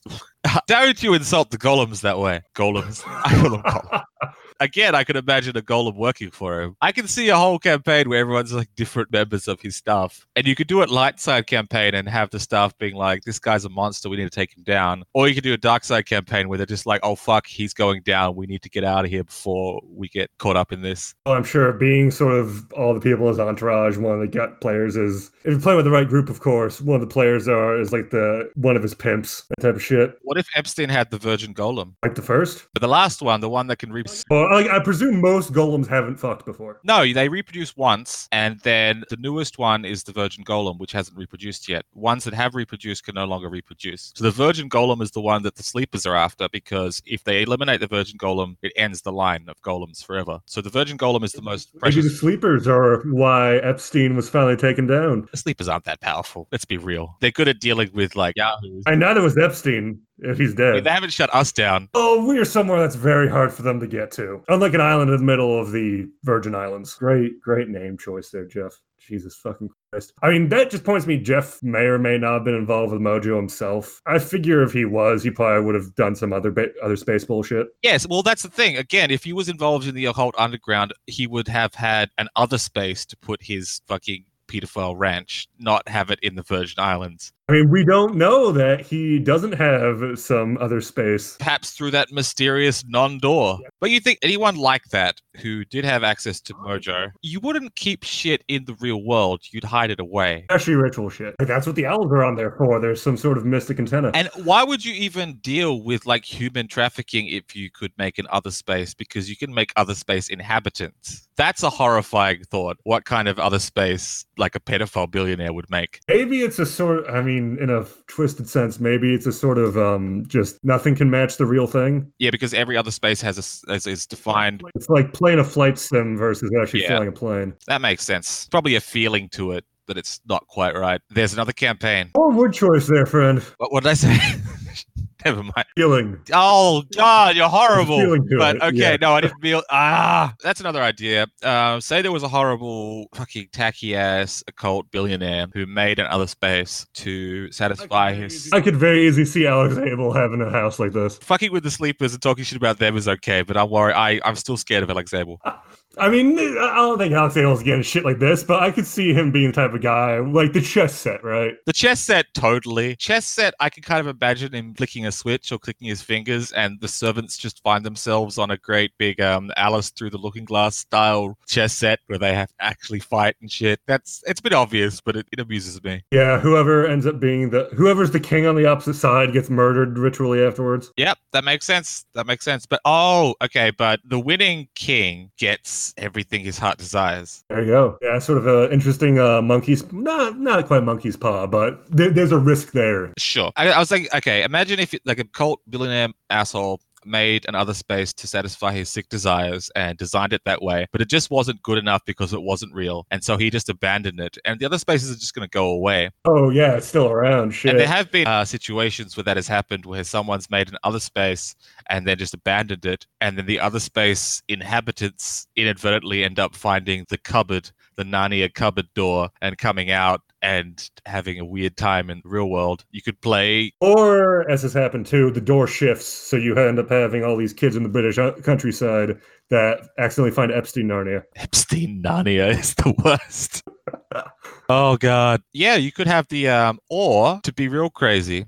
I had this idea. Do you remember the book series the, the Magic Faraway Tree? I do. Oh no. okay, the, the Magic Faraway Tree there was this uh, tree, right? And every like it would shift, like it would connect to like a different world, a different fantasy world, like all the time. So that was the it was a kids book series, and I read it a long, long time ago. But that that's an idea. Like um, someone has de- developed some sort of portal, which or some sort of means in which connects to various abandoned, unused, or isolated other spaces, but you can't maintain a connection for long. And that could you could throw Epstein Narnia in there. Oh, you could do lots of fun stuff with that one. I mean, the idea of Epstein Narnia, just the image that's coming to my mind is that same classic image of when Lucy first goes in the cupboard, snowy forest with a lamppost on it, except all of that's cocaine. I would have the uh, the Russian triplets all grown up and like being rival queens of Epstein Narnia. Of Epstopolis having a campaign that is on the surface level, like a very typical like children's fantasy type deal with cruel like because triplet queens is such a fantasy image and all of this comes out of epstein's horrible twisted life I remember reading a uh, book series. I can't remember the name, but it was involved a um, a family of people from an alternate world, um, like an alternate history world, who discovered a way to jump between different worlds. And so they came to our world, but they were it wasn't a fantasy world on their side. It was just more primitive. It was more like Renaissance level of technology. And the noble family decide discovers how to do this, and immediately they just be- become drug dealers by like taking cocaine and distributing it in the U.S. and then just buying like TVs and shit porting it over to their castles. So it's sort of like the Saudi royal family, but like in a European medieval setting.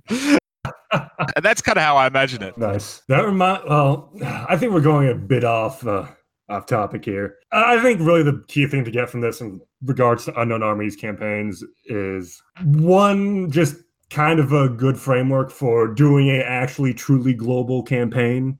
All that globetrotting uh, espionage stuff you don't think of it as good ua fodder but it is. The two the other thing is that I, I just think it's a great idea for everyone listening to get out of their chairs, go outside, do whatever they can to depose these cruel pedophiles that rule the world in, in your unknown armies campaign. Uh, I think we're going to be taking a little color here. And we're going to go from the pedophile elite to the cannibal elite. So see you soon.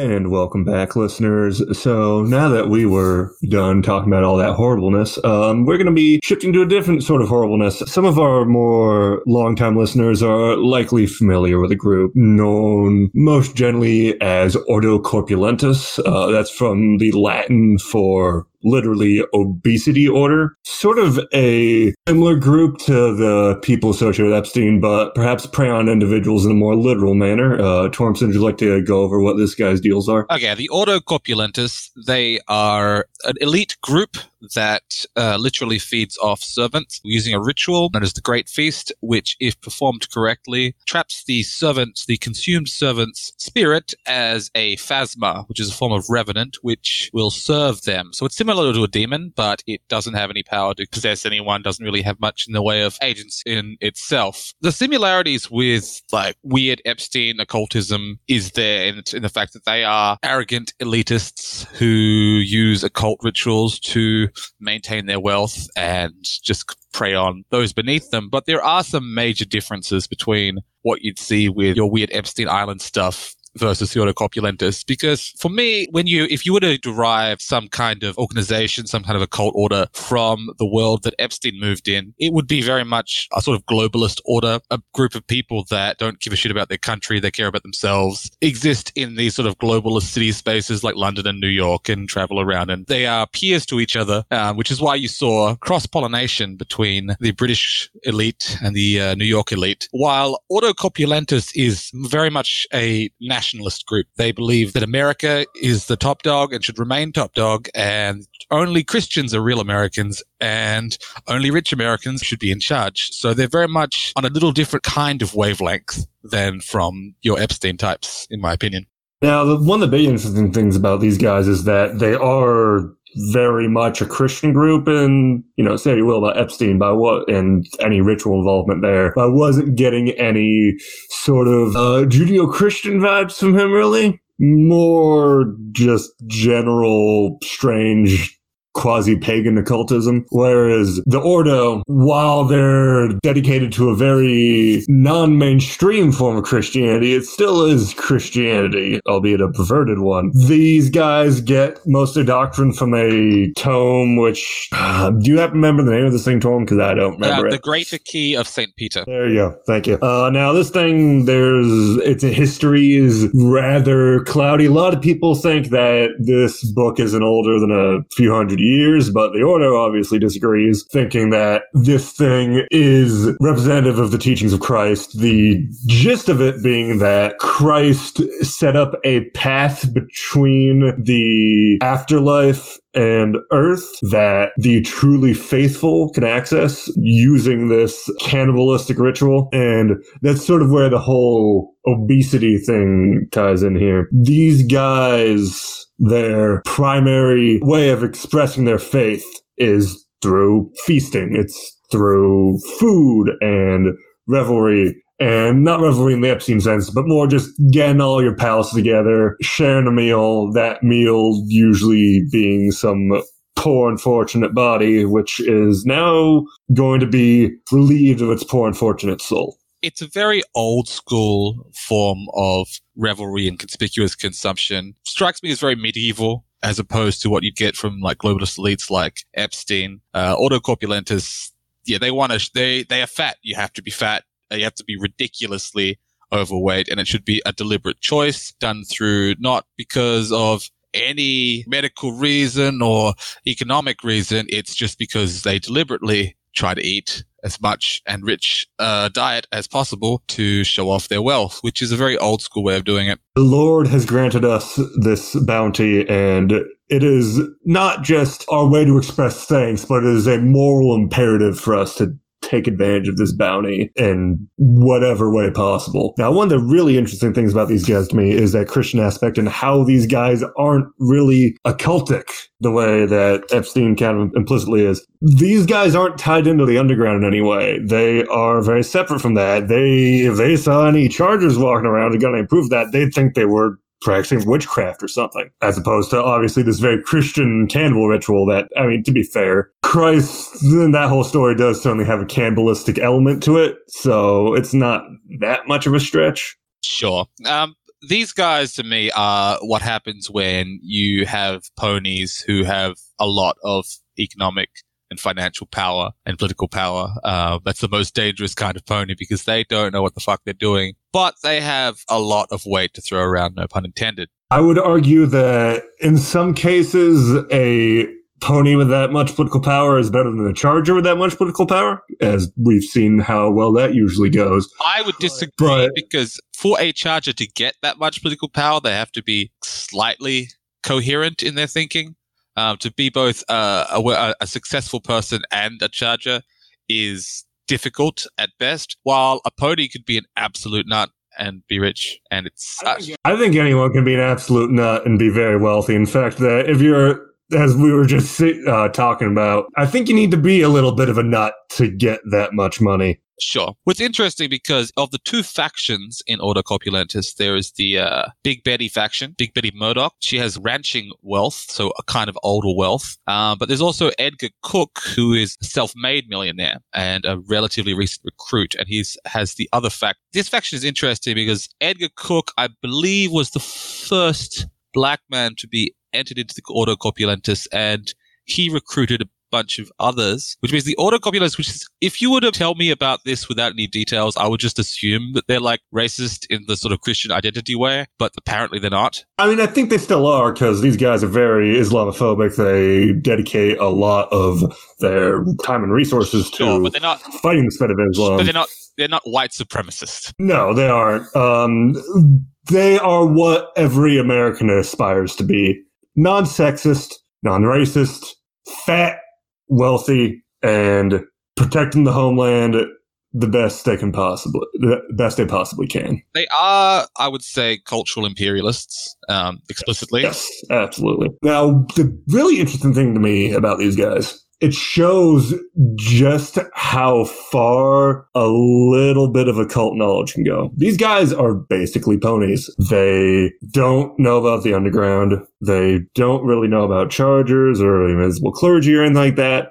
These guys just know about this one ritual that they got from a text that claims to be Christian and that is enough for them. And it shows just how far you can get with that little bit of knowledge. You don't need to have access to dozens of rituals or practice some sort of adept school or be following the path to ascension to use occult power for your own gain. No, a little bit goes a long way. Well, especially when it's something as useful as the Great Feast, because the phasmata are incredibly useful. They can use them for assassinations, they can use them to steal information. This it's ghosts under your control that's incredibly powerful when you've also already got real world money. Creative use of just one ritual can go a long ways, people. You can say the same thing about, say, Mac attacks. Oh, absolutely. One ritual can define the entire way a group, its modus operandi and everything. And a lot of the way that's how that ends up working because when you're dealing with a bunch of chargers that have a broad basis of occult knowledge, generally these people are kind of flaky and are going to be disagreeing with each other. They have video, very idiosyncratic worldviews and orienting all these guys in the same direction is going to be hard. But if you're dealing with a bunch of people that only know one little bit about occult power, then it's much easier to have a sort of shared worldview there. Everyone knows that, hey, this one thing works. This is our little secret. We need to use this one strange little quirk, this life hack to further whatever our goals are. The thing is with this group is there's part of it I like about them, but part of it I don't know how I would ever use the Order Corpulentus if I was running a quote unquote unknown armies campaign without changing some things because their main goal, they want believers in Islam to become disillusioned and drop away from the faith. I don't know when I'd ever use these guys as the antagonist. If I was running a game set in, say, the Middle East, we would probably have different anta- I don't know. It just seems they seem a bit awkward to use, in my opinion. There's a couple places in the United States that have a fairly high Muslim population. Um, Sure. The Detroit, Fort Worth area and New York City come to mind. But these guys are headquartered in Texas. And as far as I know, there's not a very big Muslim population in There that is, region. there are, of course, Probably there are Muslims reason. who live there, of course. But Yeah. again, the Ordo Corpulentus doesn't seem to be targeting Islamic populations in the United States. They're sending their phasmata to float around in Saudi Arabia and Iran. If I was going to do this, I'd, I, I could see a campaign where everyone plays like a minor Saudi princeling, which that would be fun. And maybe these guys would be good enemies then. I mean, the way these guys operate in and of itself presents a threat because they are kidnapping people and murdering them for their weird feast rituals. And it does say in the third edition of the Unknown Armies training document that these guys often use undocumented immigrants as their victims. So if you're doing a campaign in the Texas area, then there's a threat that they're presenting in that region. Perhaps everyone in Cabal could be a friend or a relative of someone who got got by these guys. Or perhaps you're all people who hop the border yourselves for various occult tinged reasons, and some, you know, some sort of um, uh, Mexican sect finds it conducive to go to America. Someone amongst their ranks gets kidnapped by the Ordo, and things just evolve from there. You could actually combine some things because they don't know anything about the occult underground and they know very little about other rituals. It does mention that they have no idea about the existence of anyone else who can mess with spirits, mess with demons, or they don't even understand the concept of demons, to be honest. If you had some kind of cult that was able to control or liberate spirits in a different way than what the Ordo Corpulentus does, they might not believe it at first, but then they might come up, come hard after it when they realize, holy shit, these guys are a threat to us. They might think of it as witchcraft or whatnot, but they might react harshly if they believed it was a threat. If you're doing a campaign where the player characters are ponies or pony adjacent, that's a nice sort of mirror to them, and that, all right, these guys are obviously a threat by their very nature, but they know about as much in regards to all this stuff as we do. So there's sort of an arms race to pick up occult knowledge there. There's also the situation of, all right, what if they end up eating a charger? Well, I'm not sure that Phasmata would be able to do magic in that way. Though I should know this. I know that I know that they can do rituals, but can they do adept magic? Maybe they can, maybe they can't. We don't know. The situation hasn't really presented itself. I mean, either way, these are Or going to be they can certainly teach someone. school of exactly yeah. Or even if all they know is a few rituals, that's a lot more rituals than these guys know. I would think it's more likely that they would end up eating an avatar of some kind, like the Also true. Unsung. No, the thing with avatars is that they are, well, at least compared to adepts, a lot more likely to not know they're an avatar. I mean, can adepts even unknowingly be ones? I don't think they can. That's true. Well, this actually comes up in the campaign starter kit, The Violence Inherent in the System, because in that starter kit, the main antagonist is a man named Mr. Big.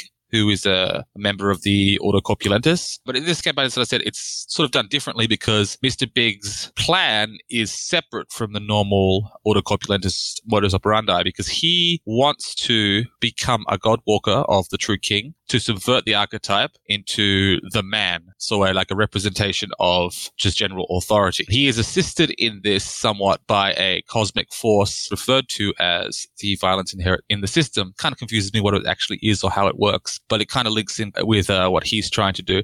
And what's interesting about this is that Mr. Big deliberately seeks out kids associated with the milk that group of occultists who take kids and train them try to raise them to become avatars. I think MK Ultra is a better term here, man.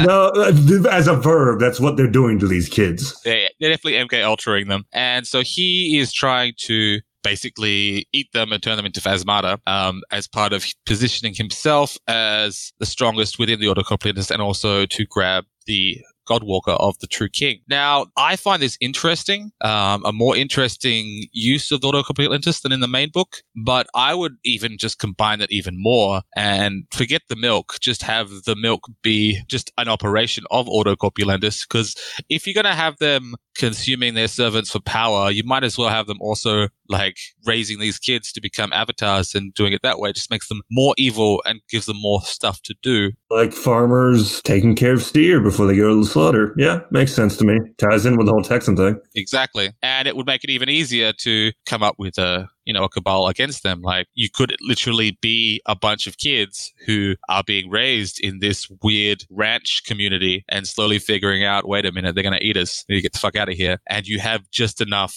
nascent avatar powers that you might be able to get away. And that could be fun. Um, something else that's a big part of them that I think of the sort of characteristics of them has the most potential for some interesting stuff to come out of it is that these guys hoard artifacts. Now, they don't exactly know what's going on with called artifacts. They think that they're either black magic or relics from the fallen Jewish Atlantis Yes. but they recognize the power of these things while also not completely understanding them, which, as we all know, is a recipe for disaster, and disasters being our bread and butter. Anything involving a artifact hunting campaign could very easily end up competing with the Ordo. Yes. And especially if they have this weird pseudo Christian worldview, and that would probably inform the kind of artifacts that they would hunt for, which might put them against the Order of St. Cecil. And that would be an interesting matchup because they have very different worldviews. Or maybe the Players Cabal has some rather idiosyncratic uh, views on Christianity, and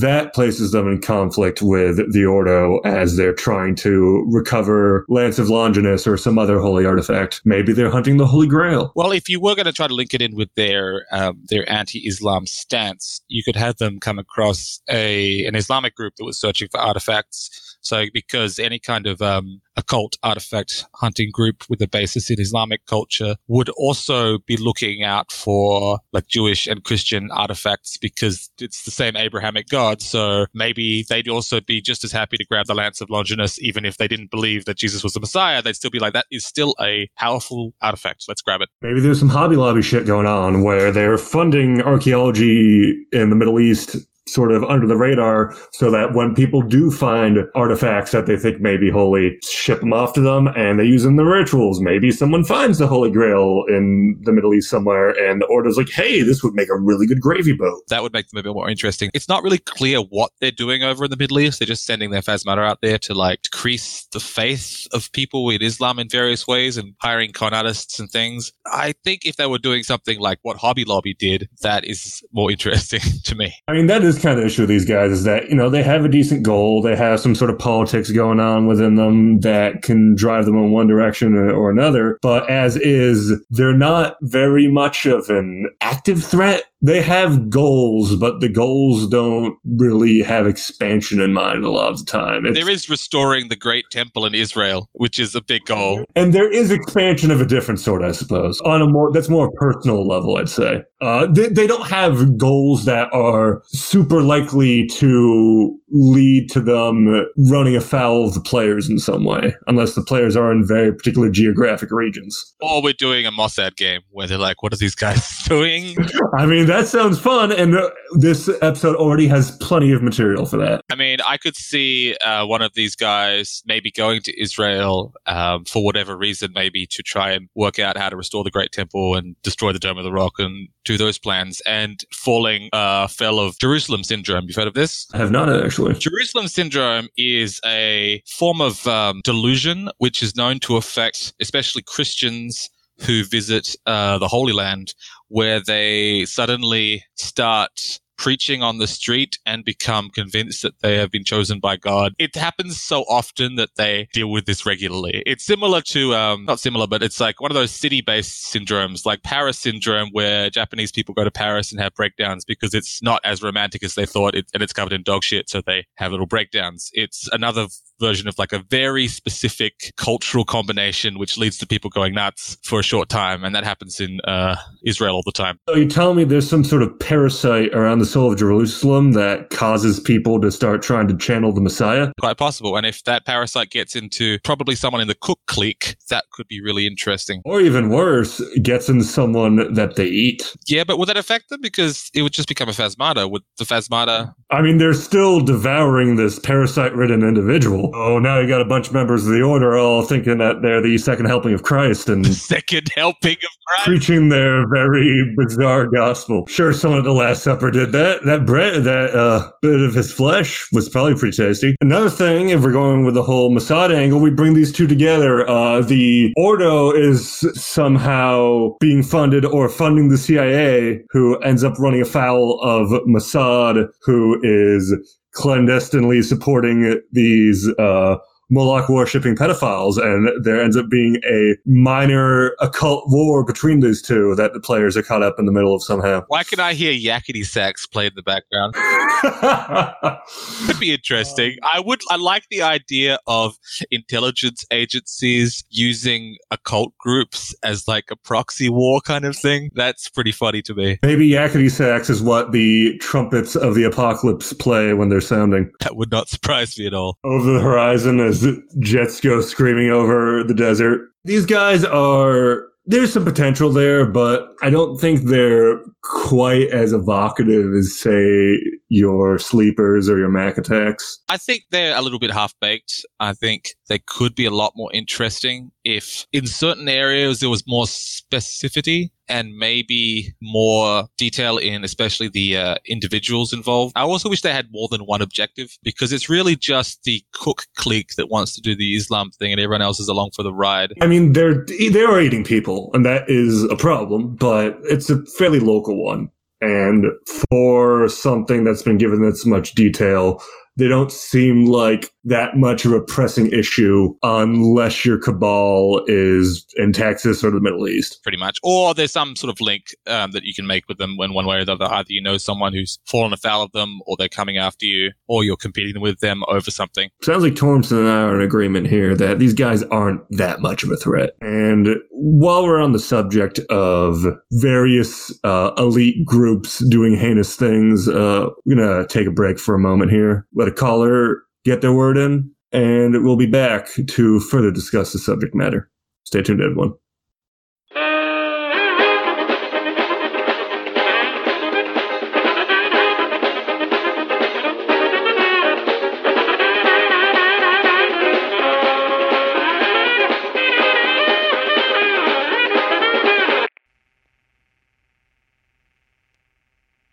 Welcome back. Now we will be discussing um, the Stanley Kubrick film Eyes Wide Shut, released just before he was murdered by the sleepers. I have not, I had not seen it before. Frank told me that this is the movie that we must be discussing for this episode. So I saw it for the first time and I enjoyed it. It was not as weird as I thought it would be. Your induction into the Kubrickian mysteries. Well, I've seen his other stuff. So, and I've seen Room 237, which is about all the conspiracy theories about The Shining. So I, I'm not a complete novice. Speaking of which, what is your view on the moon landing and Kubrick's involvement with it? I well, um, as far as I know, um, it was very difficult for them to get Kubrick onto the Apollo mission without anyone knowing. But he did a really good job up there, despite being a little bit too small for the spacesuit. Such a perfectionist. Even in clandestine operations. Uh, I admire the man greatly. Now, interestingly, there is a rather direct connection between Eyes Wide Shut and Mr. Epstein. Um, so, do you remember the bit in, I believe it's the coffee shop where Tom Cruise's character ends up opening the newspaper and seeing the headline talking about the ex beauty queen found dead? I remember that when he picked up the newspaper, the headline was "Lucky to be alive," which seemed to have some connection to what was happening to him. So, the writer of this article is one Larry Celona, who is an actual New York Post reporter that Kubrick hired to write this article. He's credited in the film as I believe, journalistic consultant. Now, this guy is rather interesting in that he has a long history of having scoops on deaths for the New York Post. In fact, Larry Celona is the guy who got the only known photograph of Jeffrey Epstein's dead body. Oh. And is, in fact, the first person to report Kubrick's death. That's suspicious. Uh, this guy is uh, pretty interesting. He has a bit long history of having these scoops for the New York Post, being able to get them before everyone else. I believe he also was the first guy to report the death of who was the Kennedy that died in the 90s again? I believe Robert. Robert died in the 60s. Um, Ted Kennedy? Okay. Ted Kennedy, that's it. He was also the first individual to report the death of Ted Kennedy. So, knowing this or at least the Ted Kennedy stuff. Um, Kubrick hired this guy specifically to write an article about this ex beauty queen dying in a drug overdose, quote unquote. Well, if he already had a bit of a reputation for being the first to cover mysterious deaths, that might have been enough to get Kubrick to deliberately choose him. I mean, this movie shows that Kubrick was pretty fucking woke, honestly. He, he had at least a decent idea of what the fuck is going on in these circles of power. Now, how much of this weird ritualist stuff is, you know, just an excuse to get a bunch of rich guys to get together and fuck models versus actual Moloch or Satan worshipping? I don't know. Both have their appeals. The Satan worshipping among the elites goes way back, as we mentioned earlier with the whole affair of the poisons, but Kubrick seemed to have a bit of an idea that this stuff was going on. Um, honestly, I think that the um, Nick Nightingale character is specifically sort of a self-insert for Kubrick in a way. So he he was there with a camera once with a blindfold on. Well, showing that like okay, Kubrick is sort of brought into these circles on the very edges of them as an entertainer. He's brought into the circles with a blindfold on. He catches glimpses of what's going on, but he's never shown the full picture. That could be possible. I like the idea of it could be like actual Moloch worship versus bullshit, but I lean towards the bullshit side of things because, especially the way that the rituals were portrayed, it just seemed to be like a grab bag of references to the Western occult tradition with no real coherent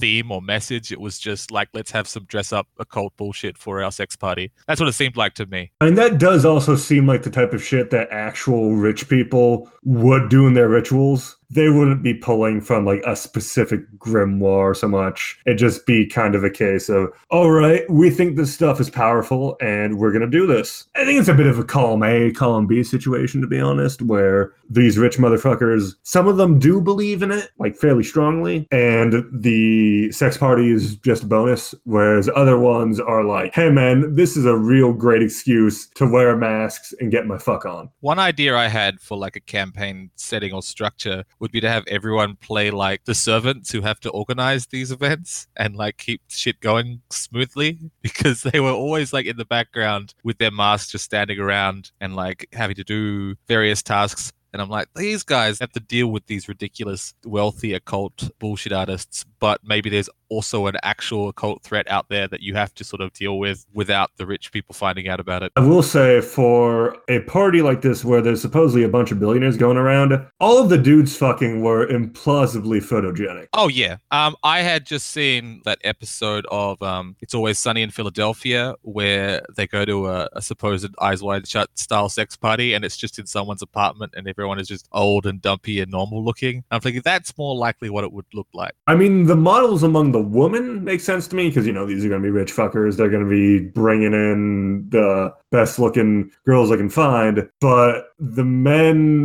there were not nearly enough folds. No, I think also you would see more scenes. you'd see more male models as well. And more dumpy looking Yes, women because too. that- because there's a few of them among them. Sure. But I saw I caught one glimpse when they had um a man dancing with another man and a woman dancing with another woman, but it went by really quickly. I'm thinking in reality you'd have it wouldn't just be female models in that sense, it would be everyone. It would be a, a grab bag of attractive young people. Yeah, there's not a not really any dudes fucking dudes in that situation, um, which is weird too because the movie has a lot of uh, sort of interesting subtext in regards to homosexuality scattered throughout It's it. pretty scattered though. Like you're talking about the um the hotel manager who was trying to hit on Tom Cruise in a weird way. the hotel manager and that bit where he's walking on the street and gets like shoved by Oh, that was bros. really weird. And I was like, what's going on? Is that just New York? I mean, like it's Kubrick, so I assume like everything has four layers, and he's just playing, you know, 6D chess. And my pineal gland is too calcified to see all the shit he's doing. But I, I was definitely wondering, like, what the, what are you getting at, Stanley?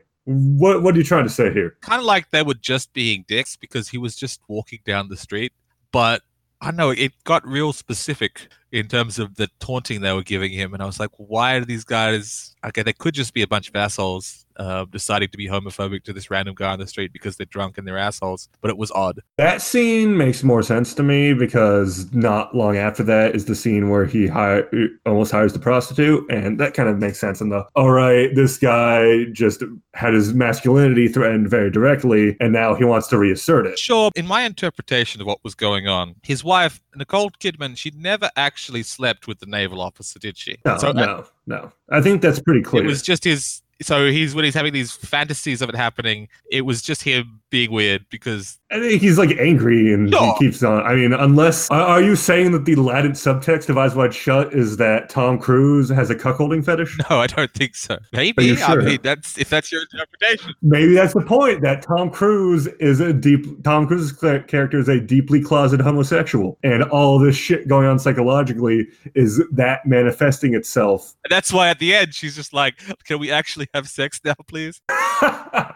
and that's why he keeps on encountering all these people that are thinking he's gay. This is why Stanley Kubrick chose Tom Cruise for the role specifically. Maybe. I mean, that's an easy joke, but I mean, there's been like rumors around Tom Cruise being closeted gay man for a long fucking time. So, Yeah, that's true. grain of salt Um, and all that, but I could definitely see that being part of the reason that Kubrick chose I kind of like the, the cuckold element, like the cuckold angle a bit better. You know, like because he kept imagining it, and it kind of, I don't know, he was acting super weird about it as well. Well, that is the thing about cuckolding is that oftentimes it's sort of a way to compartmentalize for sh- like guys that think they're straight to compartmentalize any homosexual fantasies they may have. Because it's like, oh, I don't want to get fucked. I want my wife to get fucked and watch and sort of project myself onto hers. That is a pretty hot take. I can see that some of the time, but I'm not sure. I think it is a It, motivation. I think it could it. be a motivation for some people. Yes.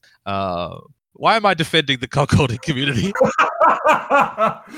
um, so back to the movie more directly, I guess, and why we're here, which is to discuss the extremely famous scene with that whole mass orgy and all that. The Epstein connections, again, I think do show that Kubrick had an idea that this type of stuff's going on, and I think everyone has an inkling that this stuff happens among the super powerful. I think maybe it was more Um, of a an interesting, more titillating back when the film was released. Today, everyone is just like, yeah, of course it's going on. I mean, the core theme of the movie, as I see it, is the things that people tell themselves to convince themselves that the world is a fair place, that the world is a place that fundamentally makes sense and has a logic behind it. That whole scene is, you know, it's Tom Cruise seeing behind the curtain to a degree in regards to, oh man, there's all these rich people, again, they fuck on outside of being married, but tied into the stuff with his wife. It's also saying that, all right, there's a lot of shit that people will make sure to convince themselves of to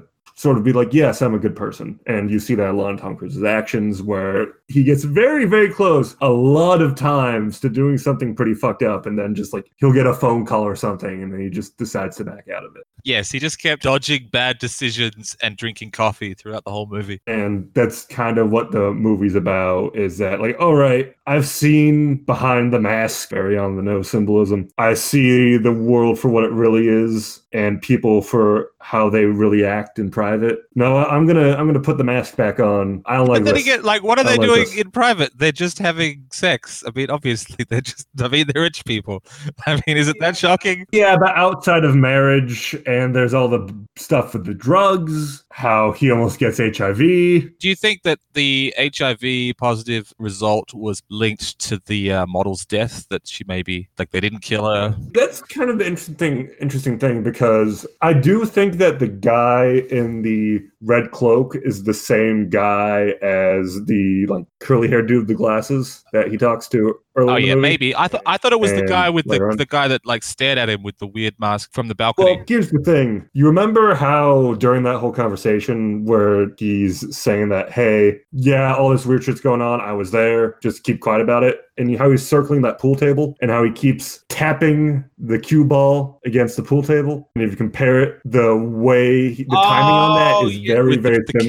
cane. Okay, And if I remember correctly, there's six women in the circle. There's more than six. Would match the six holes in a billiard table. Uh, there's more than six. I remember there were more than six women in that circle. I may be misremembering that. What that Um, suggests to me, and one thing I think that might be true, is I don't think all those rich people are actually that rich. I think they're just like minorly rich people who are having this thing going on and exaggerating how powerful they are with this bullshit. Uh, because that guy that it was his friend, if he is the guy in the red cloak, I mean, that guy is not the richest guy in the world. He's just a rich guy. Tom Cruise's character is very obviously like lower upper class, so these people are just kind of middle upper class. If you're really that rich, you probably don't have that much free time to participate in orgy parties. The other thing is that, in regard to the guy with the red cloak, they're credited differently as different actors in the credits, which is interesting too because the masked woman and the uh, woman who almost ODs early in the movie are also credited as different actresses. So exactly what's going on there Kubrickian trickery. uh, something that makes sense to me is that the whole scene feels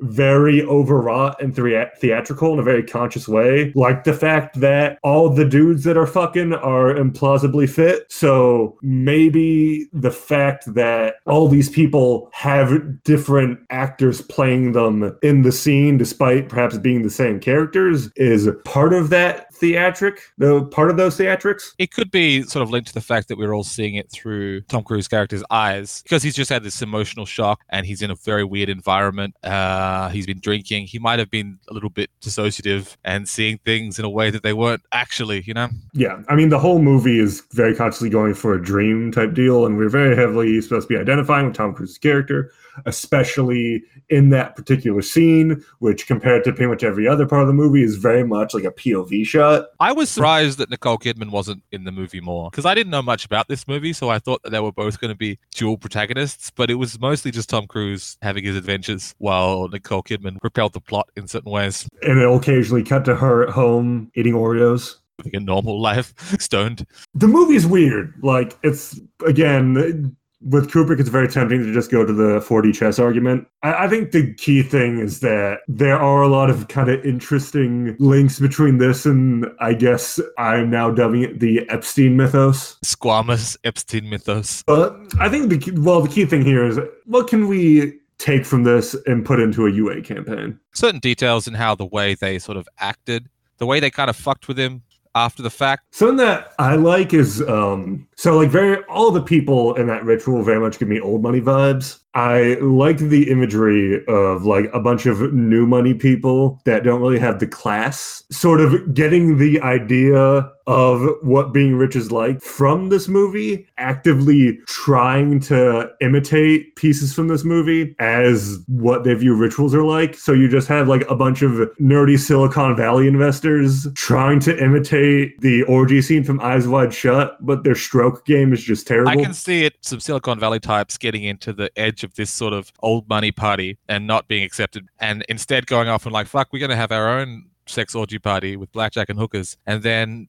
they try to do some ritual bullshit, but then they actually discover some rituals, like real rituals. And then old money is like, what's happening? Oh, I, maybe that's the way to use this is less directly pulling stuff from it. There's like a lot of nice tone and atmosphere, I think, but far as stuffed outright steel, there's not a whole lot there. But now that the film has entered the pop culture, this is what people think rituals are like. And as a result of that, they end up accidentally uncovering some old rituals or just a cabal of people that have no idea how to actually set up a working occult group, but are trying their darndest. And all of this weird Kubrick shit is the best thing they have to go off of. I can see that. Yeah, basing basing their rituals off Kubrick, and that would be more likely rituals to work than anything Molochian. Yeah. Um, I mean, a lot more people have probably seen 2001 than have read those bits of the Bible. Let's be real. I mean, yeah, that's a good point. Uh, because they were obscure, weird bits, and it's not like I don't know if they actually drew much from anything of sort of biblical stuff. It was just random, like weird masks, and from all over the show. And like there was ancient Greek-looking masks and like Renaissance masks, and it looks it looks just like they were doing a grab bag of the Western tradition there. I think that may, again, I think that may be intentional because I think that's how rich people look at occultism. If you're some rich billionaire, you don't have the fucking time to pour over legitimate occult tomes. You're just like, oh yeah, this looks kind of like that Crowley bullshit I skimmed through. How how busy do you think the super rich actually are, though?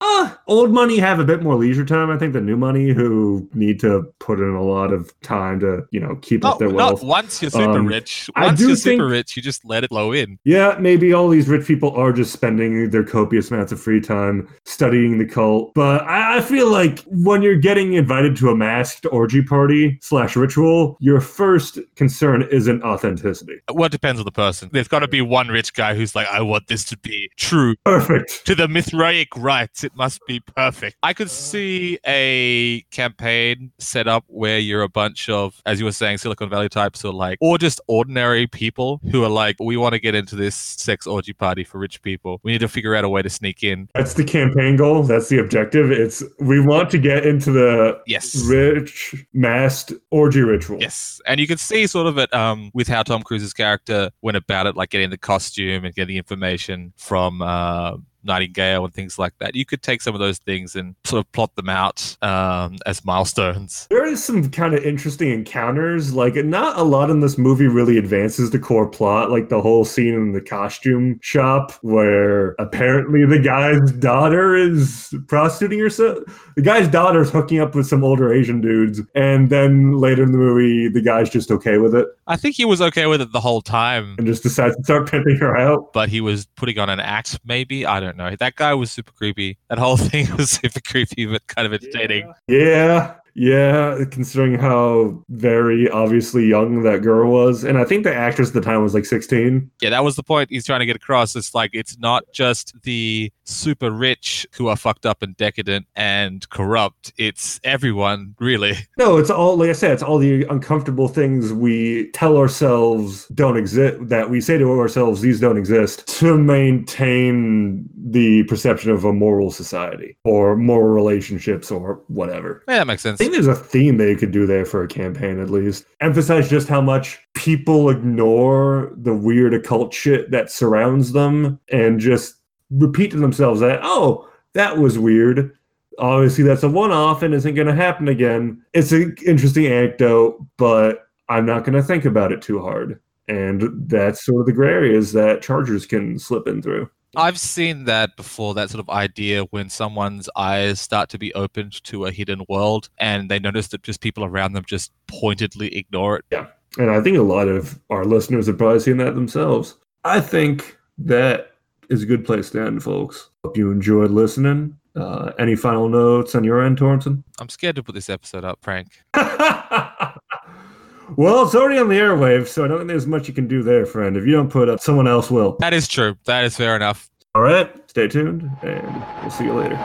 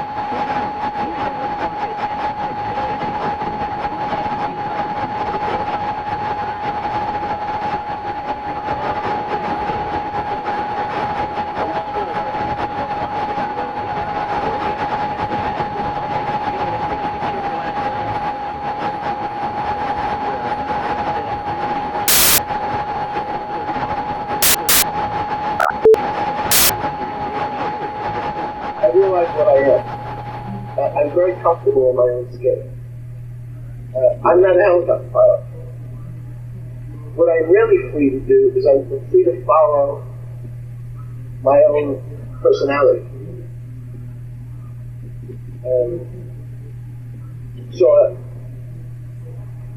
I'm free to accept. I, I can't make, as we discussed yesterday, I can't be totally wacko in what I do, it affects lots of other people who will get angry at what I do. So because then it affects me again. But within on my own island or on my own ranch, I can think the thoughts I want to think. I can do the work I want to do. I'm free to explore as, as I see fit.